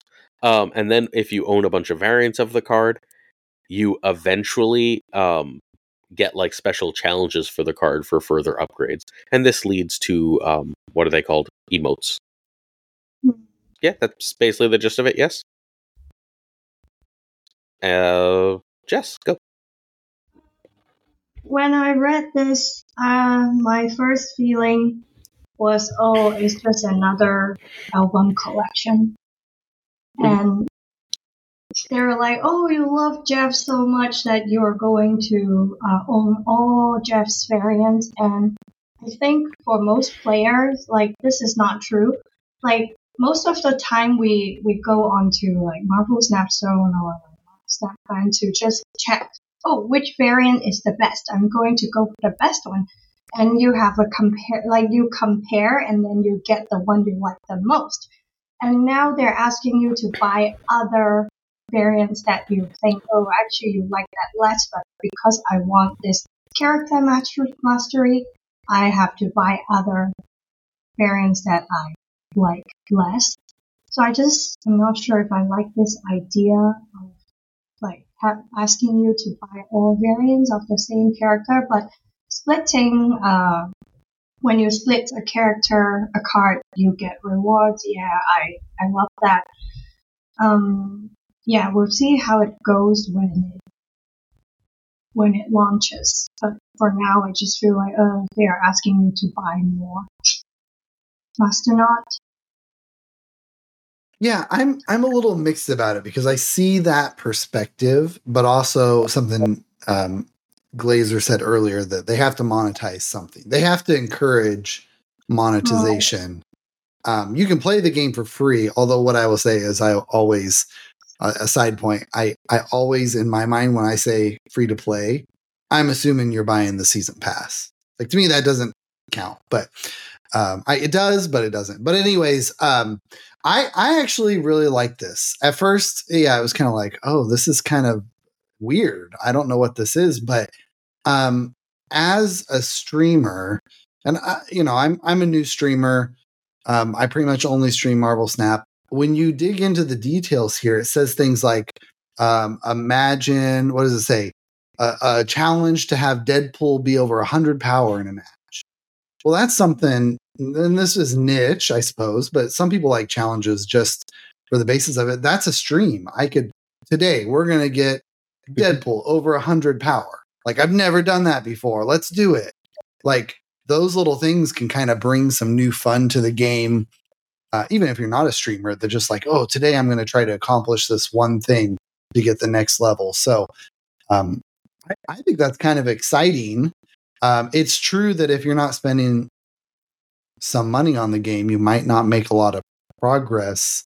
Uh, but we'll have to wait and to see exactly how that works out. Will there be a bottleneck? Like you can't go any further until you get your fourth Iron Man variant? Or does it mean that that is one way to get mastery and you can get it other ways? You don't have to buy a variant. It's a little they're, slower. I don't know. No, if they're going to use it to make money, just assume that it's going to be semi predatory. Yeah, you're probably right. You're probably right. But anyways, that's my thought. I, it seems interesting, but uh, yeah, I mean, there might be a bottleneck there for most people. Phil, I definitely like the challenges idea, and I think my biggest thing about the actual mastery from variants and splits is I hope it's retroactive. Oh, well, I hope that everything that everyone would uh, has bought and splits they've gotten already or count towards it. I assume, like you just said, that it will happen, but that's like the only real worry I have. um, but other than that, I think it's fun to have things to work towards in the background, even if you're not uh, actively searching for them. If you get a 700 gold variant or a premium variant from uh, some of the stuff that you open and it goes towards one of your masteries and you get excited about it, that's a cool feature. I think that's something neat to have. And I like the idea of challenges. Uh, 100 power Deadpool sure seems like a challenge, though. I don't know if I've ever actually seen one uh, at 100 power. You, you need Shuri's Lab or uh, or the current hot location. Yeah, I've seen it. I haven't done it. I've I've actually had it done to me a couple of times. But anyway, yeah, I love I love the idea of challenges. That seems fun. Something to play towards. It's not just the average um, dailies. So I like the challenges, and I think if you play enough and you spend at least a bit, you're gonna have more random like masteries than you think. Like I've got five Black Widows, five Nebulas, I've never and like I've bought one of each of those, but I've also got four Hawkeyes, and I've certainly never bought a Hawkeye variant. Right? Like, mm-hmm. um, like I've just I'm like literally like that's what I, I'm looking through, and I'm like, oh look, I have four Quakes because I just do. I have like three or four Skaar. Like I have all these different just random cards that I have like a ton of variants for. I think I think every Enchantress in the game right now. So I like, have. Sorry. I think I have all Mojo variants. So, congratulations, Mojo Master. I, I knew you had the mojo. no, oh no, no, no! Actually, I don't have Pixel Mojo. oh, Pixel Mojo's the best. I know. So good. Like I, I Pixel Mojo. Pixel Mojo is the best. I accidentally got a Mojo before they do the whole press feature with mm. gold one thousand. Ouch! I was like, and then I just got random Mojo's variants from Collector Research. So yeah. So, yeah, we're all just we're just going to be masters of the dumbest cards in the yeah. game. Just as a counterpoint, though, with that is that I, I've spent an okay amount of money on this game. I don't want to talk about how much, but a lot of those variants I only have from spending money and going up the collection track though. So if you're somebody who's spending little on the game, you won't have as many of those just random variants that you quote unquote don't care about and then now they matter. So I mean that is a factor that if you're free to play or you spend very little, you're not going to have a lot of those. Yeah. I mean, so like I don't hate them incentivizing us to spend money, right? Like as long as they're not locking progression behind this if you want like if you really really love Wolverine and you're like I have 18 Wolverine variants, great, good for you. Go get a have a cool little emote where he's got his head in his hands for some reason. Like enjoy. Also, while we talk about that, by the way, these are the uh, for anyone watching on Marvel Snap Zone again, we have the like pictures of the, what they released, the goose and the Wolverine. Um, so I want the goose. I'm just gonna say that right now. I don't care about Wolverine but I have an orange cat, so I must have Goose. Oh, that's cute. You know, one of my emotes for my channel, uh, we have a, I had made, um, our, we have a kitten. Well, he's like 10 months now, but, um, Winston and I had the goose, uh, variant, which is one of my favorite variants of the game where the tentacles are coming out of his That's, mouth. What, wait, and which one? There's a few. Oh, like uh, I might the, be the, the Dan one Hip the one. Hip, the hip one. I think it's the Dan Hipp. I had a emote made my cat's gray, but of that variant for an emo, and it's amazing. So, anyways, so I like I like these because they match that. Are they gonna, count a variant that uh, was a like a season pass? Cause like Rianne's Goose. Oh, good question. Was only available during that season. That, yeah, they won't do that for albums ever, they said, but who knows for this? Mm-hmm. Oh, I guess we'll see. I mean, like, I hope not.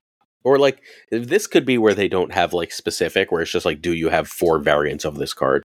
You know what I mean? Like, That's as a way to get around that. Mm-hmm. Yeah. I don't know. I think I'm, I'm. This is like probably the thing I'm most excited about because it seems so silly that like if it's really cool, I'm gonna engage with it like crazy. Like I will be the single best. Uh, I have three or no, I have four. Uh, no, I have either three or four. I'd have to go check. Quicksilvers. I'm going to be the only Quicksilver master in Marvel Snap just because I happen to open Quicksilvers. Um, so like, hey, why not? Right? Like that's where I'm going to landing on this. I like it. Yeah. All right.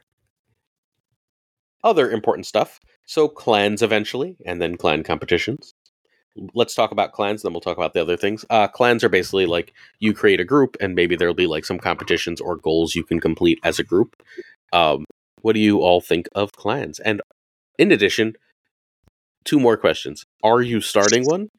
If so good for you. That's then then just talk about that for a second. And if not whose clan do you want to join? Go ahead. Um yeah, I think clans are fine. Um, I, I to be honest, in in uh, I think the last game that I played played that I was in a clan was a World of Warcraft about you know 15 years ago. That's aging me a bit, but um, so I it's fine. Um, I think it'll be neat.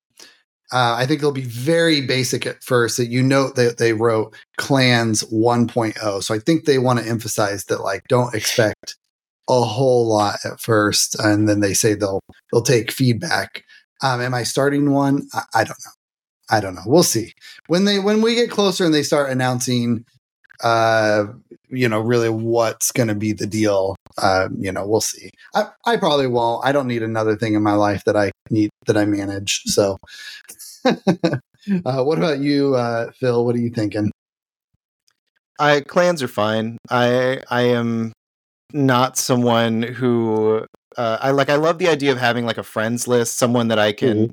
be like, "Oh, hey, Perry Manilow, do you want to do some games or some conquest or not uh, conquest battles, but you know, head to head games, just some random draft or something."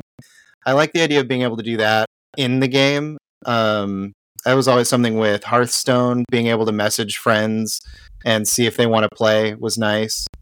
Uh, so I hope they get to that point eventually. But as far as the clan stuff overall, um, it depends on what they're asking of you to do in those competitions. And I always feel bad because I'm like, am I letting my clan down? Or am I not playing enough? You know.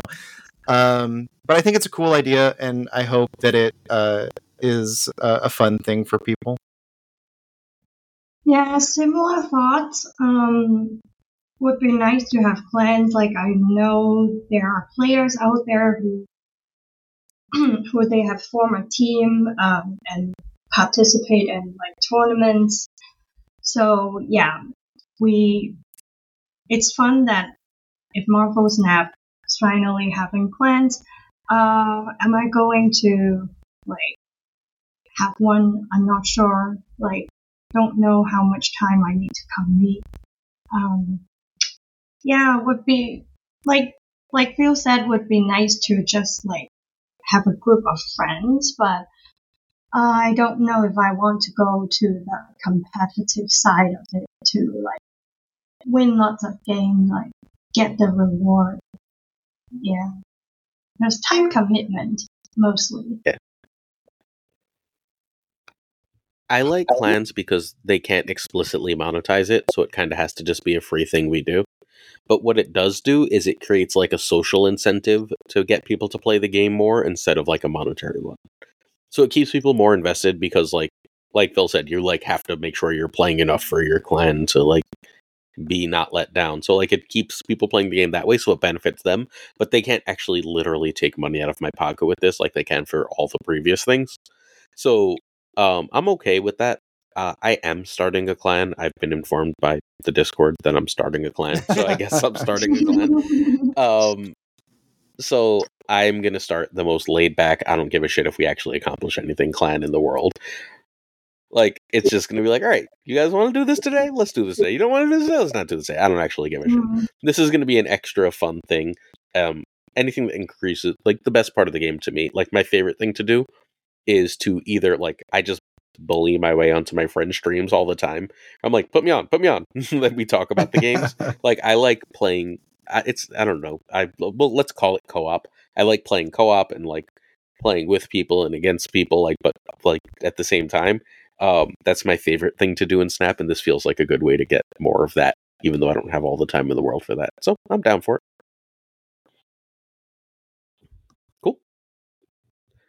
Uh, booster vats of different sizes. Welcome to more ways for them to charge us, from tiny ones to Hulk sized ones. God forbid they just gave us booster magnets like they said, right? uh, who wants to go first? Anyone? Go ahead. Uh, can somebody explain to me exactly what this is? I, I, I, I maybe I, I just didn't take the time, but I didn't quite understand it. So they're basically going to say like you can buy like I mean the way I'm understanding it is like you buy a bunch of fucking boosters for a card you want.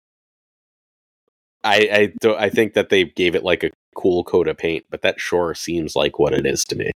I mean, what but we basically already can do that. How? I mean, you just pay to upgrade the card uh, with gold. Yeah, yeah, yeah. They'll give us like a real deal for these, though, right? Like that's uh, the worst deal in the game. Yeah, yeah I'm for pretty sure. sure it's just going to be like from from what I understand, it's like it's the way credits and gold are, mm-hmm. right? Like there'd be different sizes of boosters that you could buy. Yeah. Oh. So do you buy them with either gold or boost uh, or credits? Or monies. right? Like Okay this doesn't i mean unless there's ways to like just earn them like i'd be perfectly happy if it's like you can earn a booster vat of your st- of your choice in um i mean look we sort of already have this right? It's just completely random. It's in conquest. At the end of the month. So like it's i don't know. This one seems like just give us the damn booster magnets. Like mm-hmm. you've told us about that for over a year at this point. Now you're like mm, but we can't monetize that so uh this instead. Ugh. Anything about this, or can we move to the cool one? All right. What new game mode do you want to see? Anyone? Go for it. I'll say the obvious one. It, I mean, it. it's just it's just fun draft draft mode. I mean, yes. I I understand that they've kind of like, well, at least from what I've seen, when people bring it up, they're just kind of like, nah. But I mean, like, there's a reason these websites exist that allow us to do draft mode because people want to do it. It's so much fun. Um, are there other ones that I can't think of? Yeah, probably because I'm not that smart. But I know I like draft mode, so I want that. Is draft mode where you get uh, a set of cards that you have to pick 12 that works for you to make a deck?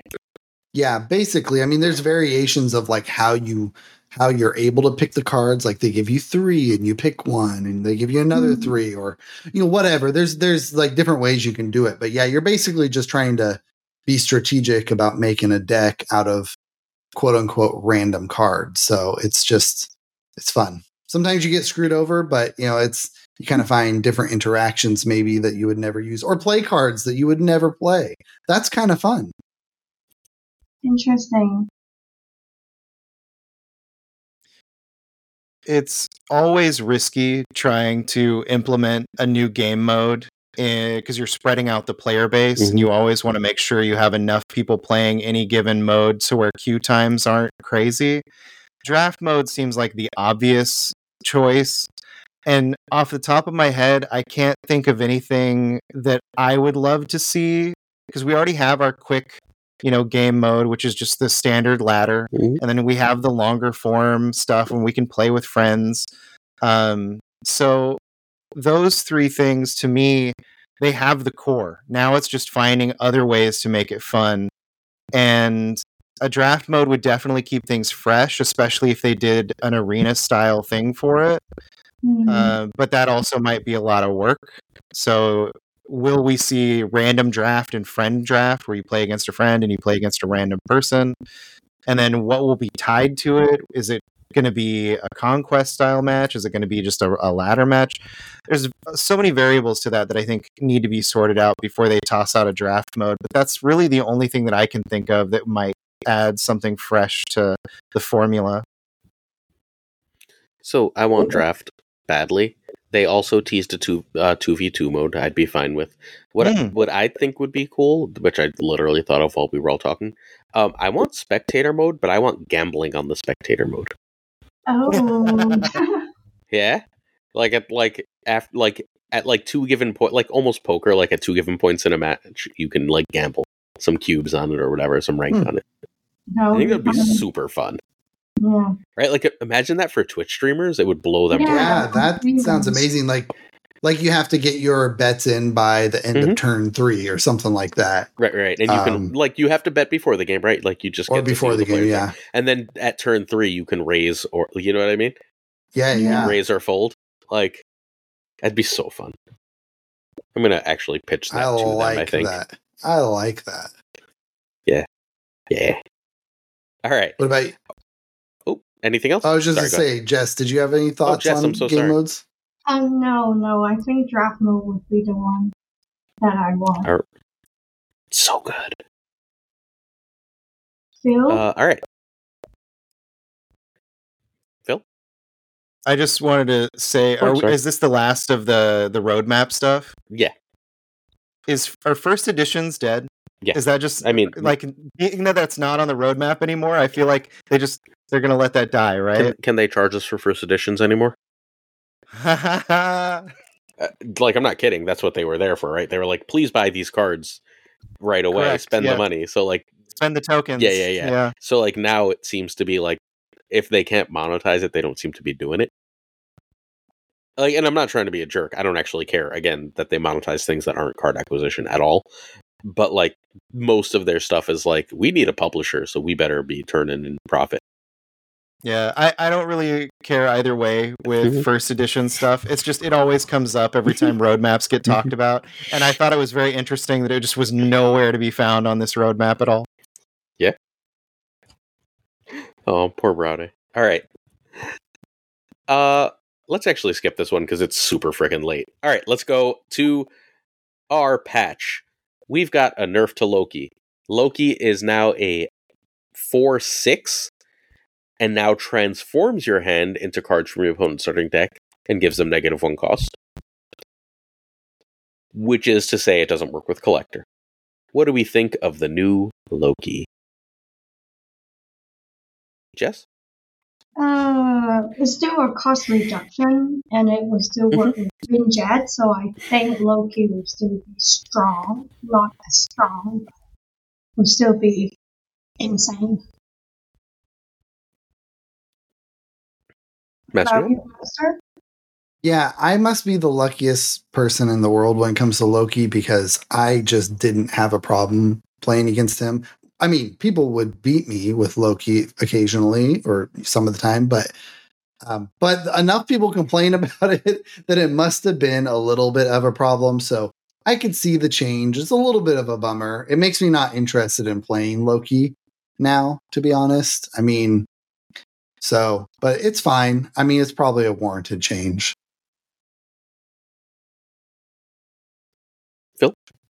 So I think you're still putting power into the collector if you get him down early enough because you're still using cards like Snow Guard, you're still using cards like uh, Mirage and whatnot. And sure, you're not going to be getting, you know, 16 power collectors, but you never should have been getting that to begin with. I mean, we should be happy with like a 2 6, a 2 5, a 2 7. Uh, but is this the fundamental change that's going to break Loki?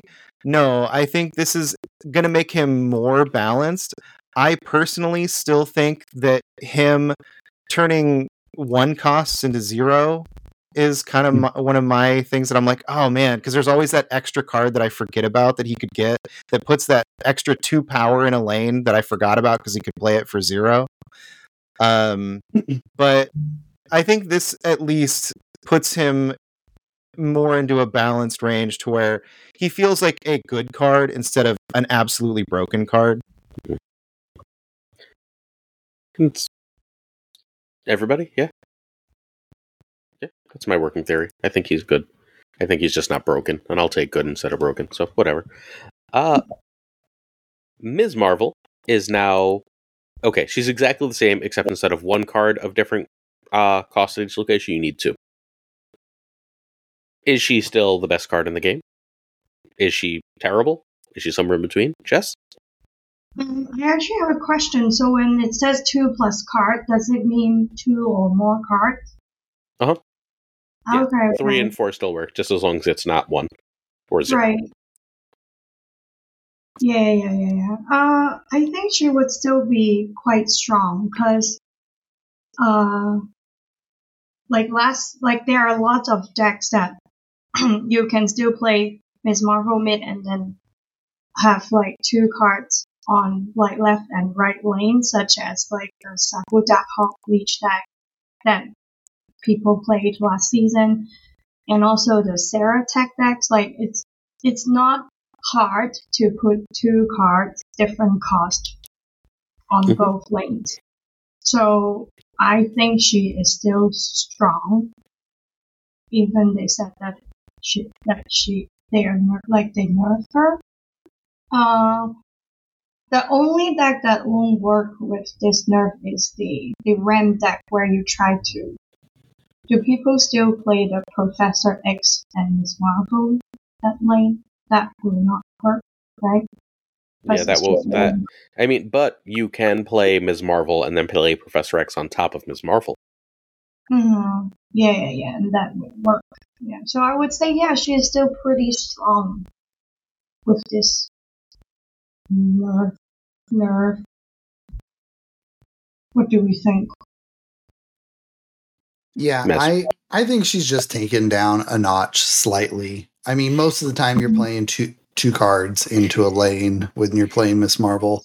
You you do lose those fringe cases where you're only playing one card or you can't you get a bad draw and you can't get things out, but um I think it's fine. The one thing that I'm annoyed by, and it's not actually Miss Marvel, it's um I feel like it's a double it's a double nerf to Professor X. You brought up Professor X. Um because now if you can you basically you can't even try to do Professor X and use Miss Marvel uh, with him. Um, I just don't understand why they nerfed him and then now they're making this change. I feel like he can still be a three power and it would be fine. So it's a side tangent because it hmm. doesn't have to do with Miss Marvel, but I just think I it's weird. Did Did you forget that Jeff exists? Sure. I don't know. Again, maybe I have a different perspective, but I just didn't. I just didn't. I wasn't getting. I wasn't getting tilted at at Professor X. It was just a mm-hmm. strategy. So that's not why they change cards like ever. Um, they hit whatever the best deck is. It doesn't matter whether it's broken or not. Like whatever, they just want variety. And like again, like we can be generous and think that they just want the game to re- be really dynamic, or we can be cynical and say that they want the best deck to constantly be churning because it means you're more likely to buy new cards. Right. Like yeah, it, yeah, it's, yeah. Prob- it's probably some combination thereof. Yeah, but if sure. Professor X is the best thing, that's a Series Two card that's been around forever, and like they don't want it to be the best thing for too long. So now it's not. Yeah, it's fair enough. So for me, even in a ramp style deck, if you have Nebula, if you have um, Jeff, you're still putting two cards over in the lane. You're probably going to put uh, Professor X in, and things like Thanos easily drop two cards into a lane. I don't think this is going to be as big of a deal as as people uh, initially. I heard your rumblings on on X or Twitter. Um, I think it's going to be f- pretty much fine. The thing that makes me sad is it's a weird side nerf to cards like Orka and oh, yeah. uh, to Namor, yep. who literally can't have a second card in that lane to get the power. So instead of having 21 power in a lane, now you're just stuck at, at 16 power for Orka. And I just don't feel like, especially in the blob meta, that that's good enough. I don't feel like Orka is. I mean, sometimes you get that fringe case where that 16 power wins you that lane, but it was nice to have the extra option of something like uh, Miss Marvel to throw five extra power into that lane and buff it just a little bit. We were talking about High Evolutionary earlier, where they can just drop an Infinite in that lane and, you know, GG's.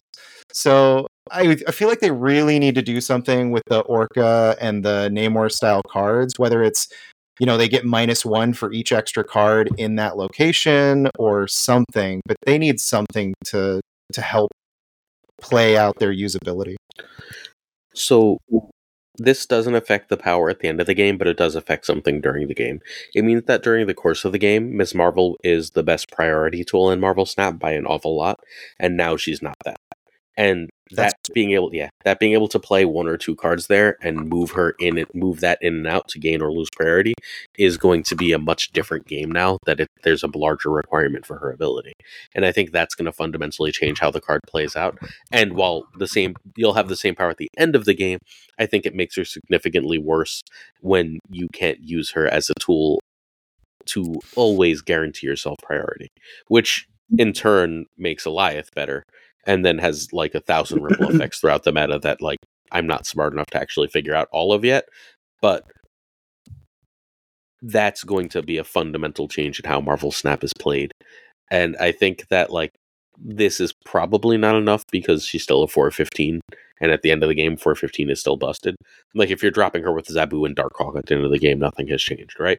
But for the early game plays where you're just trying to set yourself up for like when you're trying to get that storm going and then you know if you can be winning that storm lane because you've got her as marvel and storm right like at that point once you've got that set up you know that you've probably got priority for the rest of the game and now you can play around with that that being gone i think is going to change the play patterns fairly significantly yeah, it. Yeah, that's that's something that I didn't think about because yeah, I was thinking about it from the core, getting her power out mm-hmm. there aspect uh, of that being not super hard to do, but the idea of how you're going to be playing it to make sure you do or don't have priority in a specific lane is very interesting. So I was speaking with Lauren the other day, and our big comp- like the whole reason I thought of this because it's not something I thought of was she thinks Alioth is bad design because in general it should be better to um so if you're winning, then you shouldn't get more benefit for winning because you're already winning, right? So the benefit should be on losing priority, which is what cards like Shang-Chi do, right? Um, I think that Second Dinner thinks that's too straightforward of an outlook, is fundamentally my argument. Um, they don't want you to be able to just say, all right, if I can play from behind and play a strategy like Hit-Monkey, there's no danger to it. So I think that it's like a complicated thing that like now that Alioth exists is something that we have to like constantly keep in mind with card design. No, okay. Uh, everyone's just nodding. So we're gonna go to Annihilus. Uh, Annihilus is a five five now instead of a five seven, and it doesn't move zero cost cards. The card has to actually have negative ability for it to move. Uh, let's start with the Master Not.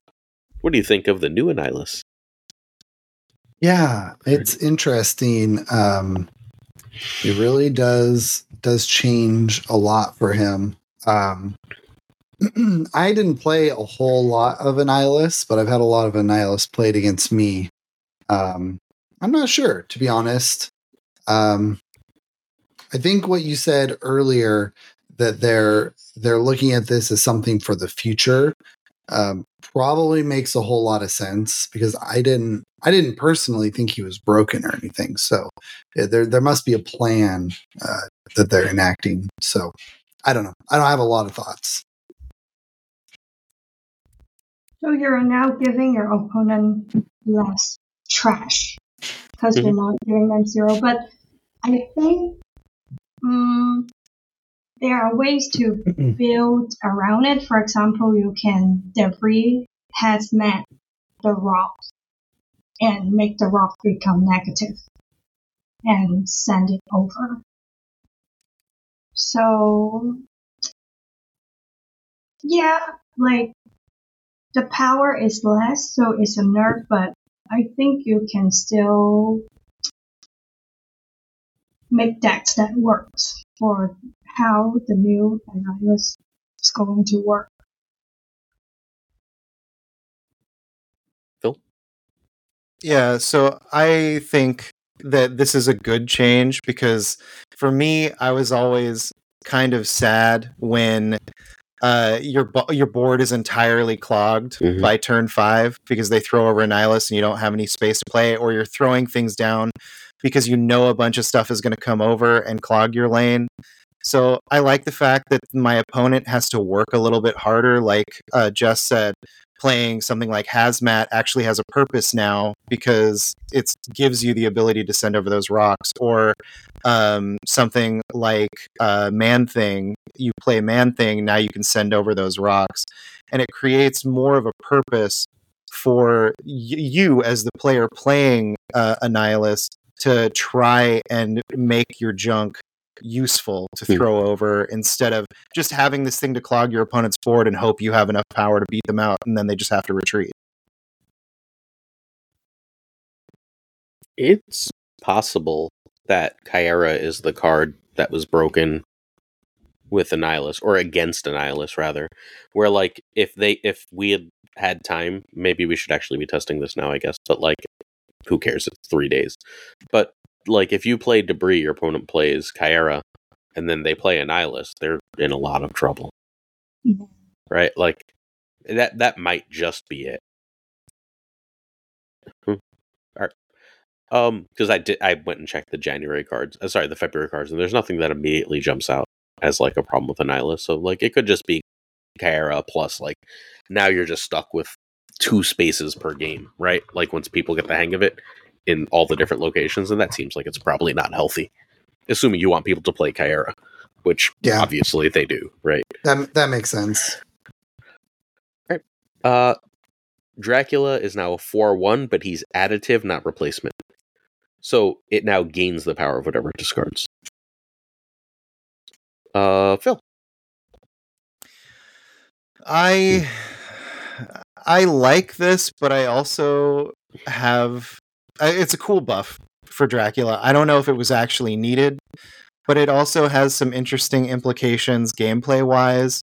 Uh, being that he actually does carry negative effects, you can't just throw him in, in Jotunheim and have him just tank all of that negative power and then expect your 16 power uh, apocalypse to come out as 16 power. It'll be more like 12 power which is still great. But uh, it is a very interesting change and i'm intrigued to see how it changes dracula play if at all. But it is going to be fun for lanes where you can build power uh, like the one that gives you plus one after each uh, turn or the one that gives you plus two after turn five uh, and then have that extra two power kind of banked um, you know towards the end of the game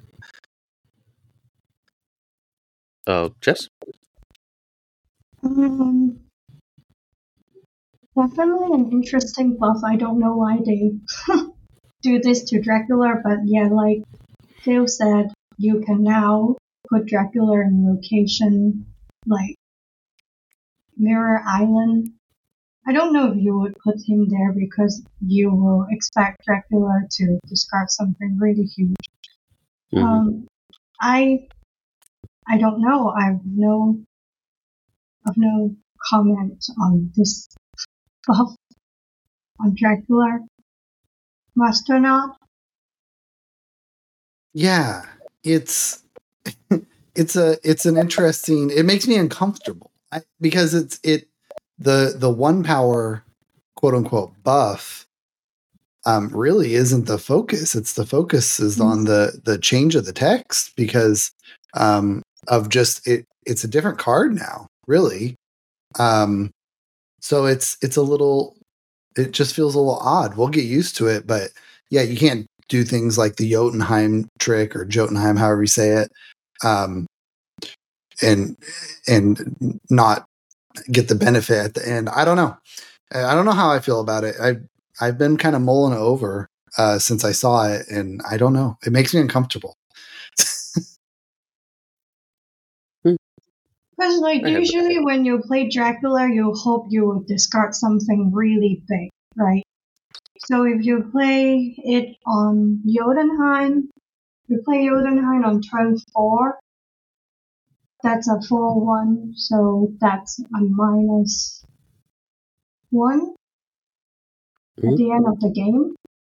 And you will still discard something pretty big to win that lane. So I just don't know how much different it is going to get. Yeah. Yeah. I don't have a take on this. This feels like a, like a- it's like a sideways buff and sideways nerf at the same time, yeah, right? Like exactly. so, like, uh, like cool. Let's see how it plays. it's fine Yeah. Like the other stuff, I like can figure out some theory behind. This feels like a thing they did just to do, and I don't know, Mhm. right? Like I can't like, like I can't figure out what the hell they're doing. And I think that's what I mean when I say it makes me feel uncomfortable because it's just kind of like I don't really see the purpose of it. It's just, yeah, it's sideways. So, at any rate, right. Angel will now fly from hand, not just deck, both hand and deck. So now he's a bad card in a new way. what do we think of Angel?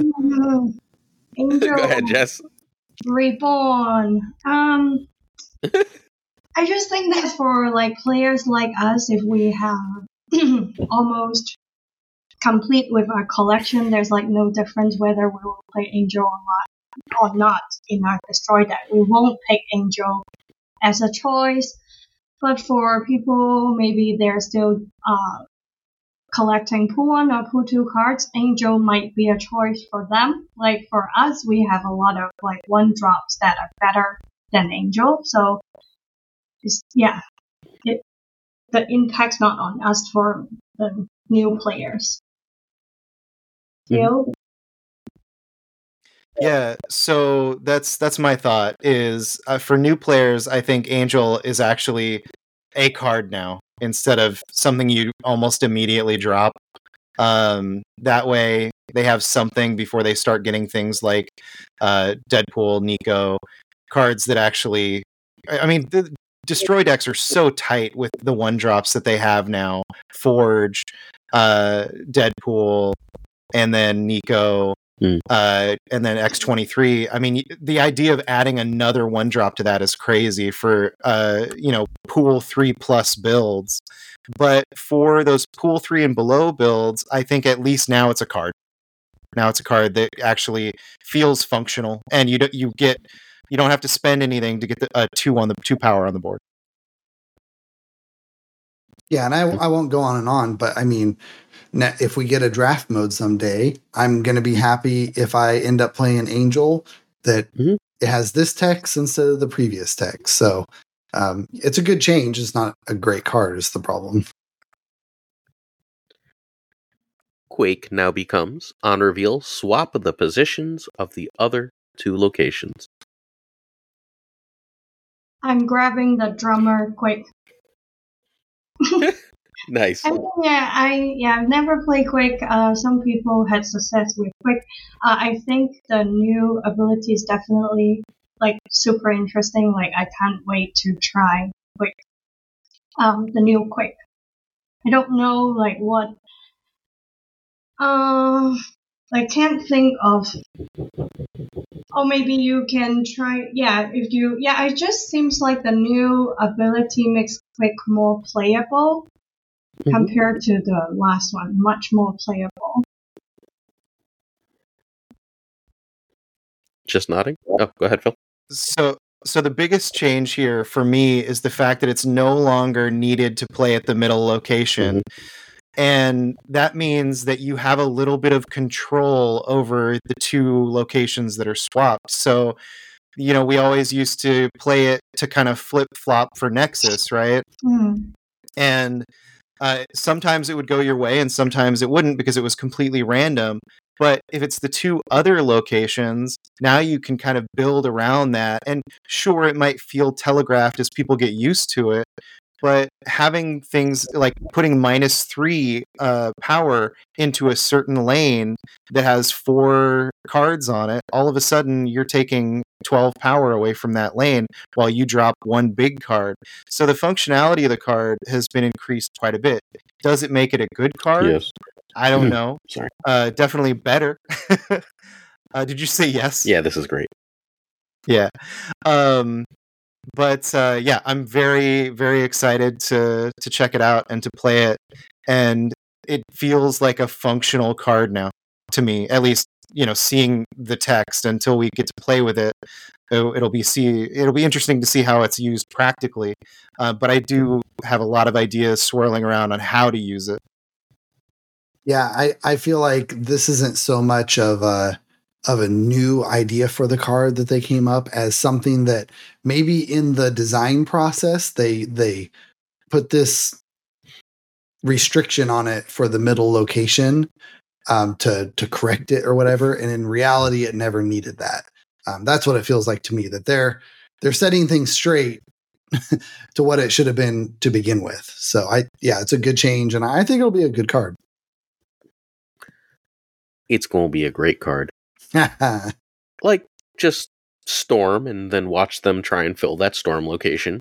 Yeah. And then you have two ones in Quake, right? Like you just play Quake in the middle, that lo- that flips, you play the other two cards in the other place and you enjoy yourself, right? Like Storm one.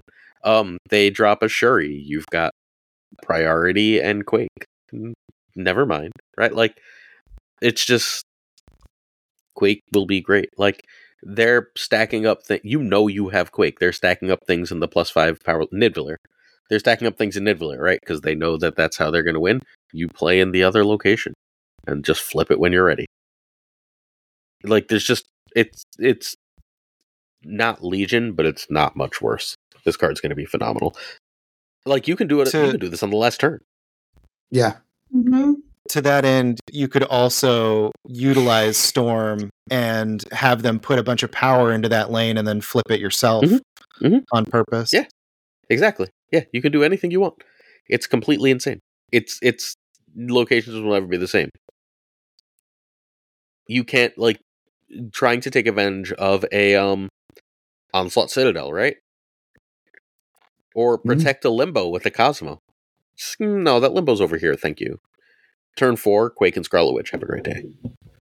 like it's just like like there's just a bajillion things you can do. This card's going to be completely insane. Like I, I think this is going to be like an auto include one of the best cards in the game. This feels like the kind of uh, buff they have to walk back like they did Snowguard. Mm. Or it can it yeah, like increase cost or something. Like loop far if you are yeah. ahead in another location and you flip.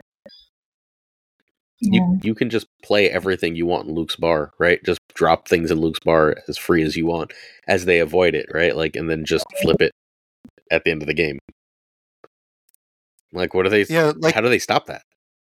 Like you just mentioned, snow guard. Uh, snow guard's effect works both mm-hmm. ways. Mm-hmm. Where this is singularly for you mm-hmm. Because you know where the locations are going to go and what the locations are, you- and it's not as one note as something like, um, oh my gosh, what's this Legion?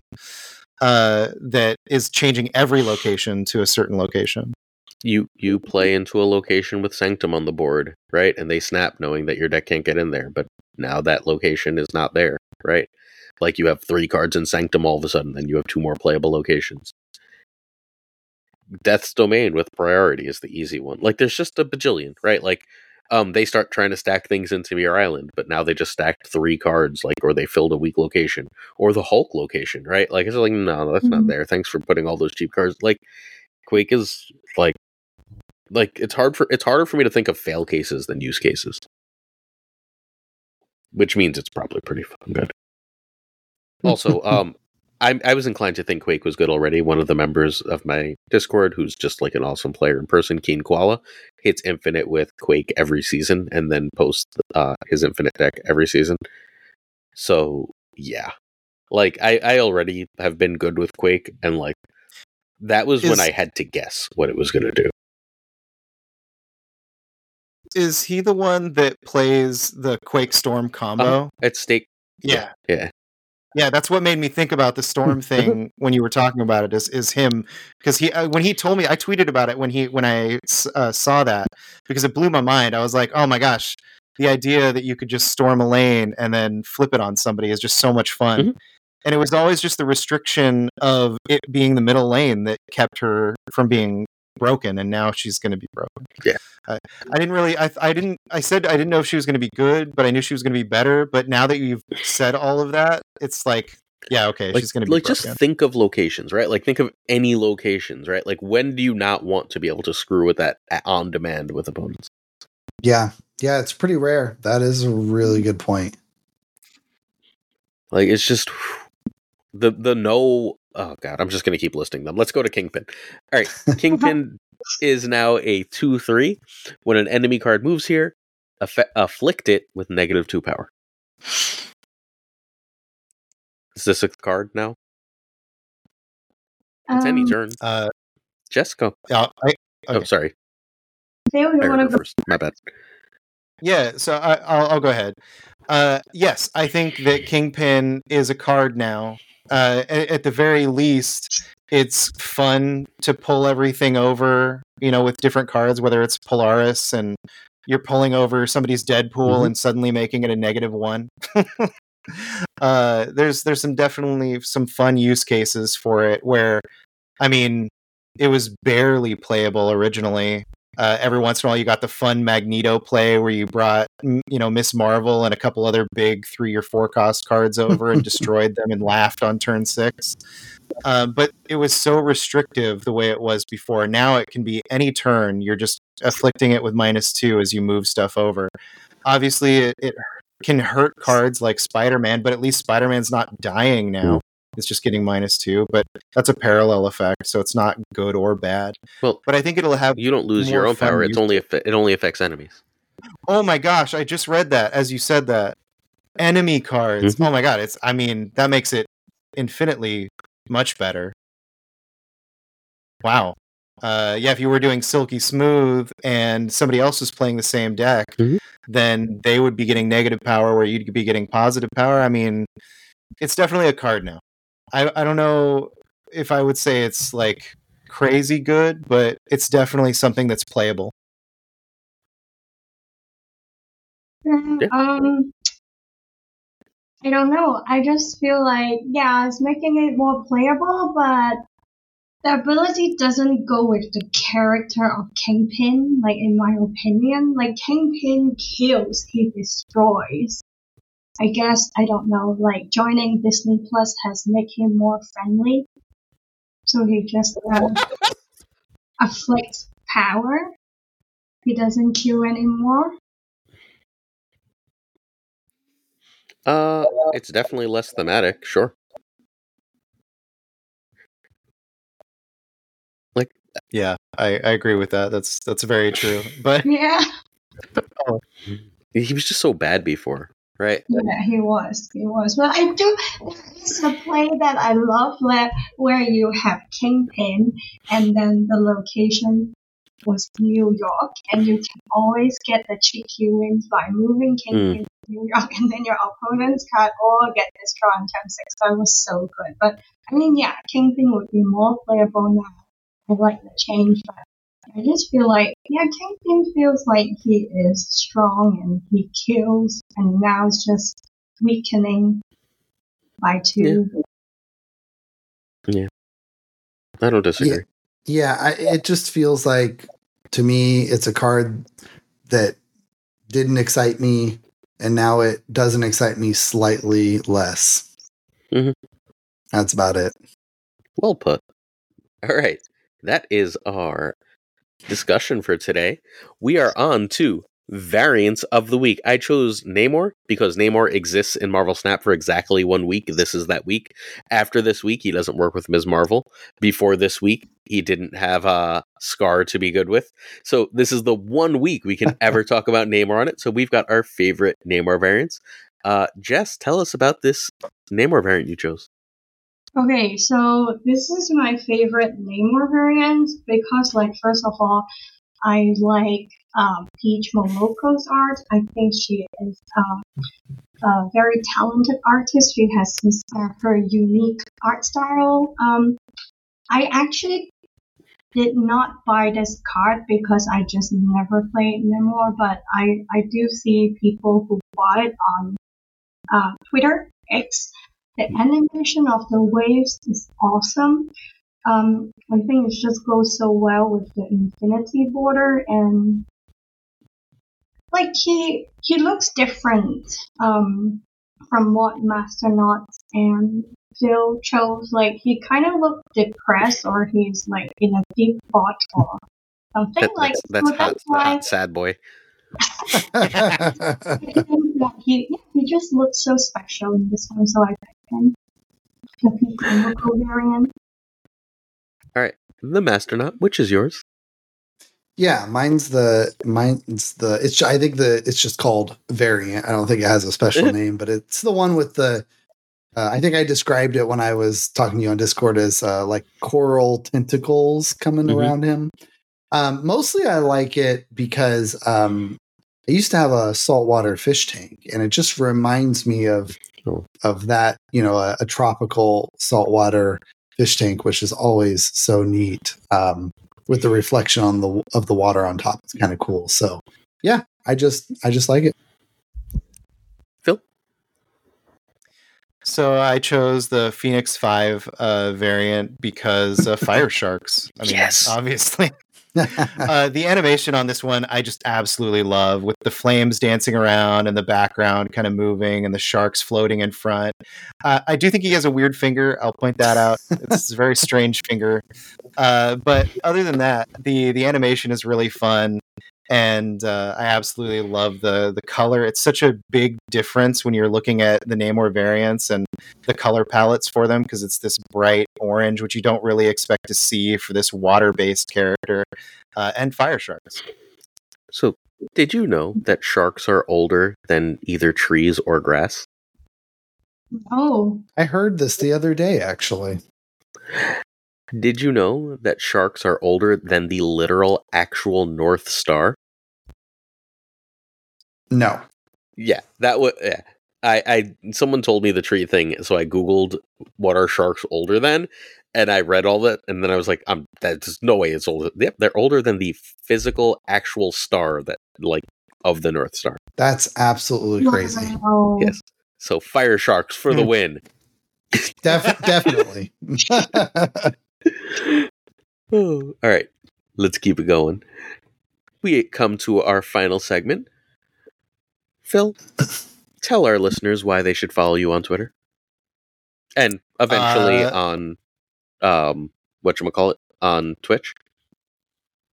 Because I'm I have bad takes and they're fun to read, and then it's fun to watch the trolls troll me in the comments and uh, laugh as uh, things ensue.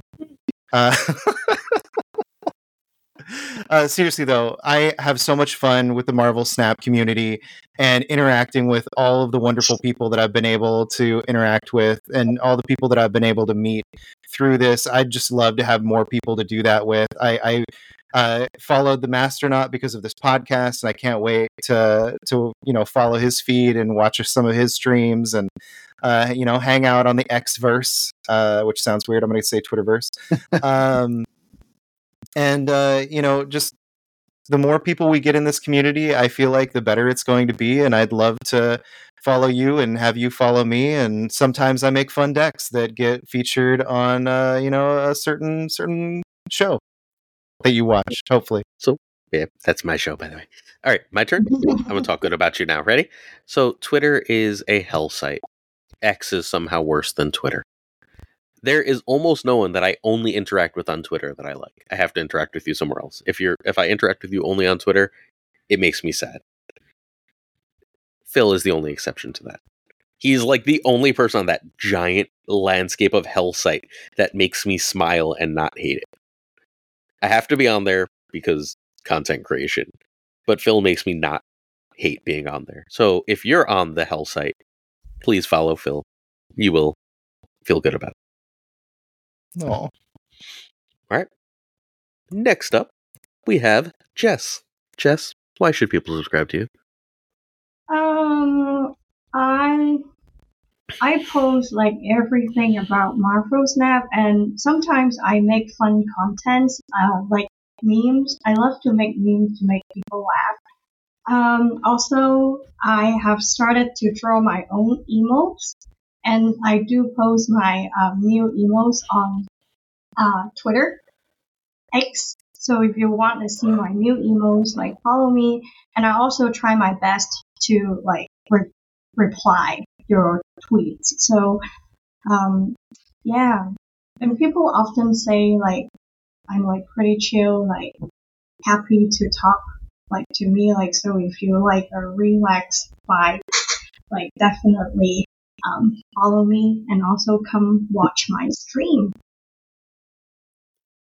So I want to talk about your Twitch because I just so I've been told for about six months that I need to get you on the show and I need to watch your streams like for months and months and months and months. This isn't like new, but you're on the other side of the world and we're both teachers. So like our schedules are literally like pure clash.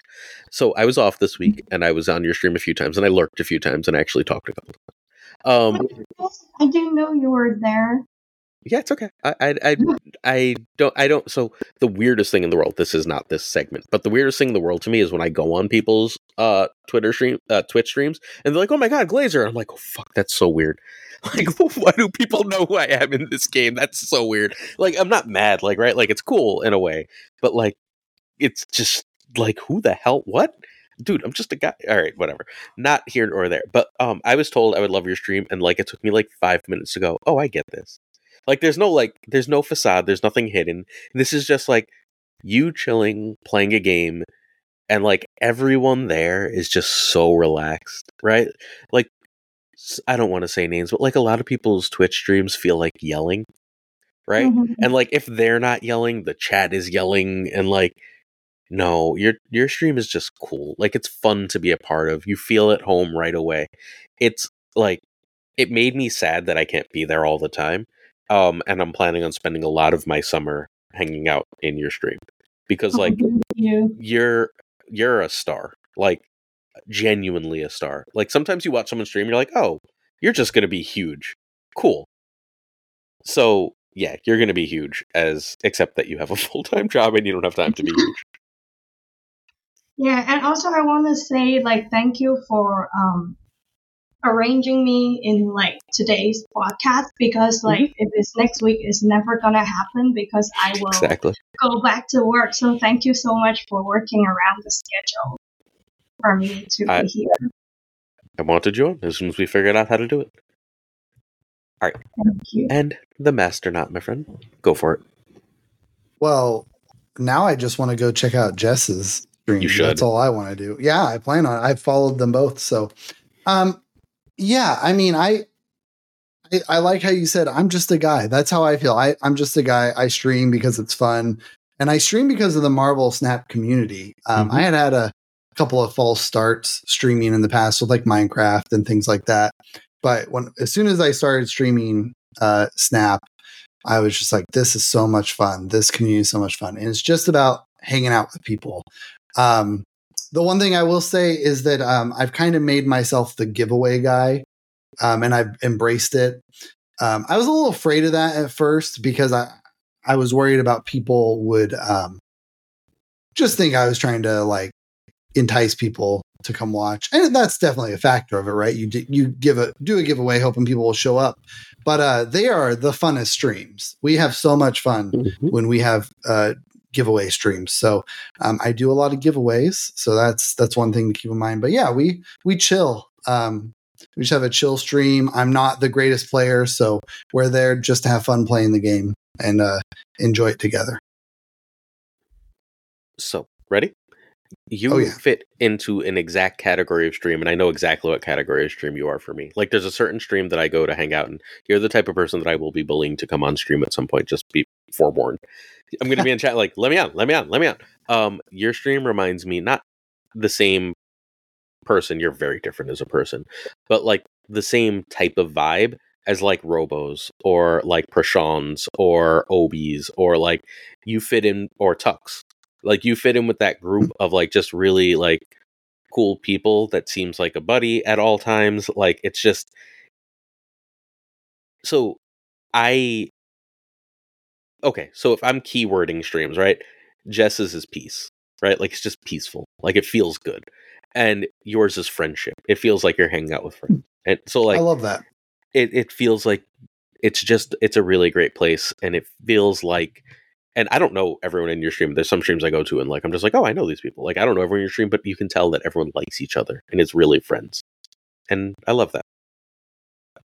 Great. I, I love to hear that. Mm-hmm. And with that, we are going to end today's show. Thank you so much for watching for so long, listening for so long, whatever it is you do. Please, please, please follow our guests. Get, please, please, please follow our guests. Sorry, I've been talking for a few hours now. My voice died on me. You will not regret it. You have my actual word on that. They are excellent. Don't forget to follow us on YouTube at Snap Judgments Pod, and don't forget to check out Marvel Snap Zone for all your Marvel Snap needs. Thanks for joining us, Jess. Thank you so much for having me, and nice to meet you, Master Not and Bill and Glazer. Thank you for having me. I really appreciate it. An absolute pleasure. Thanks for joining us, Master Not. Oh, thank you so much. And likewise, it was really nice to meet everybody. And awesome to have you, Phil. I'm going to do something uh, that I haven't done in a while. And uh, it's because I haven't been on a podcast in a little bit. But it's not going to make any sense to you guys. But I just want to say, everybody listening, you're all pretty good. and uh, thank you so much for having me on the show. And this was so much fun. It was so much fun to meet all you guys. And uh, yeah, it's so great to interact with the community on a different level. So thank you so much for having me. All right. Uh, I've got to thank our patrons, and then we're saying goodbye because I promised. So, thank you to models Pretty Chill, Father Newman, Inc., NoFlex, Mandatory Burnout, Matt Conduit 23, Josh Apodaca, Caretix Lee, Mikey Hijinks, Rob Silverman, Matt, H. Robert River, and Abigail Giesland, Direwolf, Ocularis, Louis Antunes, JD M- and Min Eugen, which I just definitely just said wrong. Appreciate your support. Appreciate everyone's support. Thank you so much for watching. We'll see you next week for another Snap Take and keep on snapping.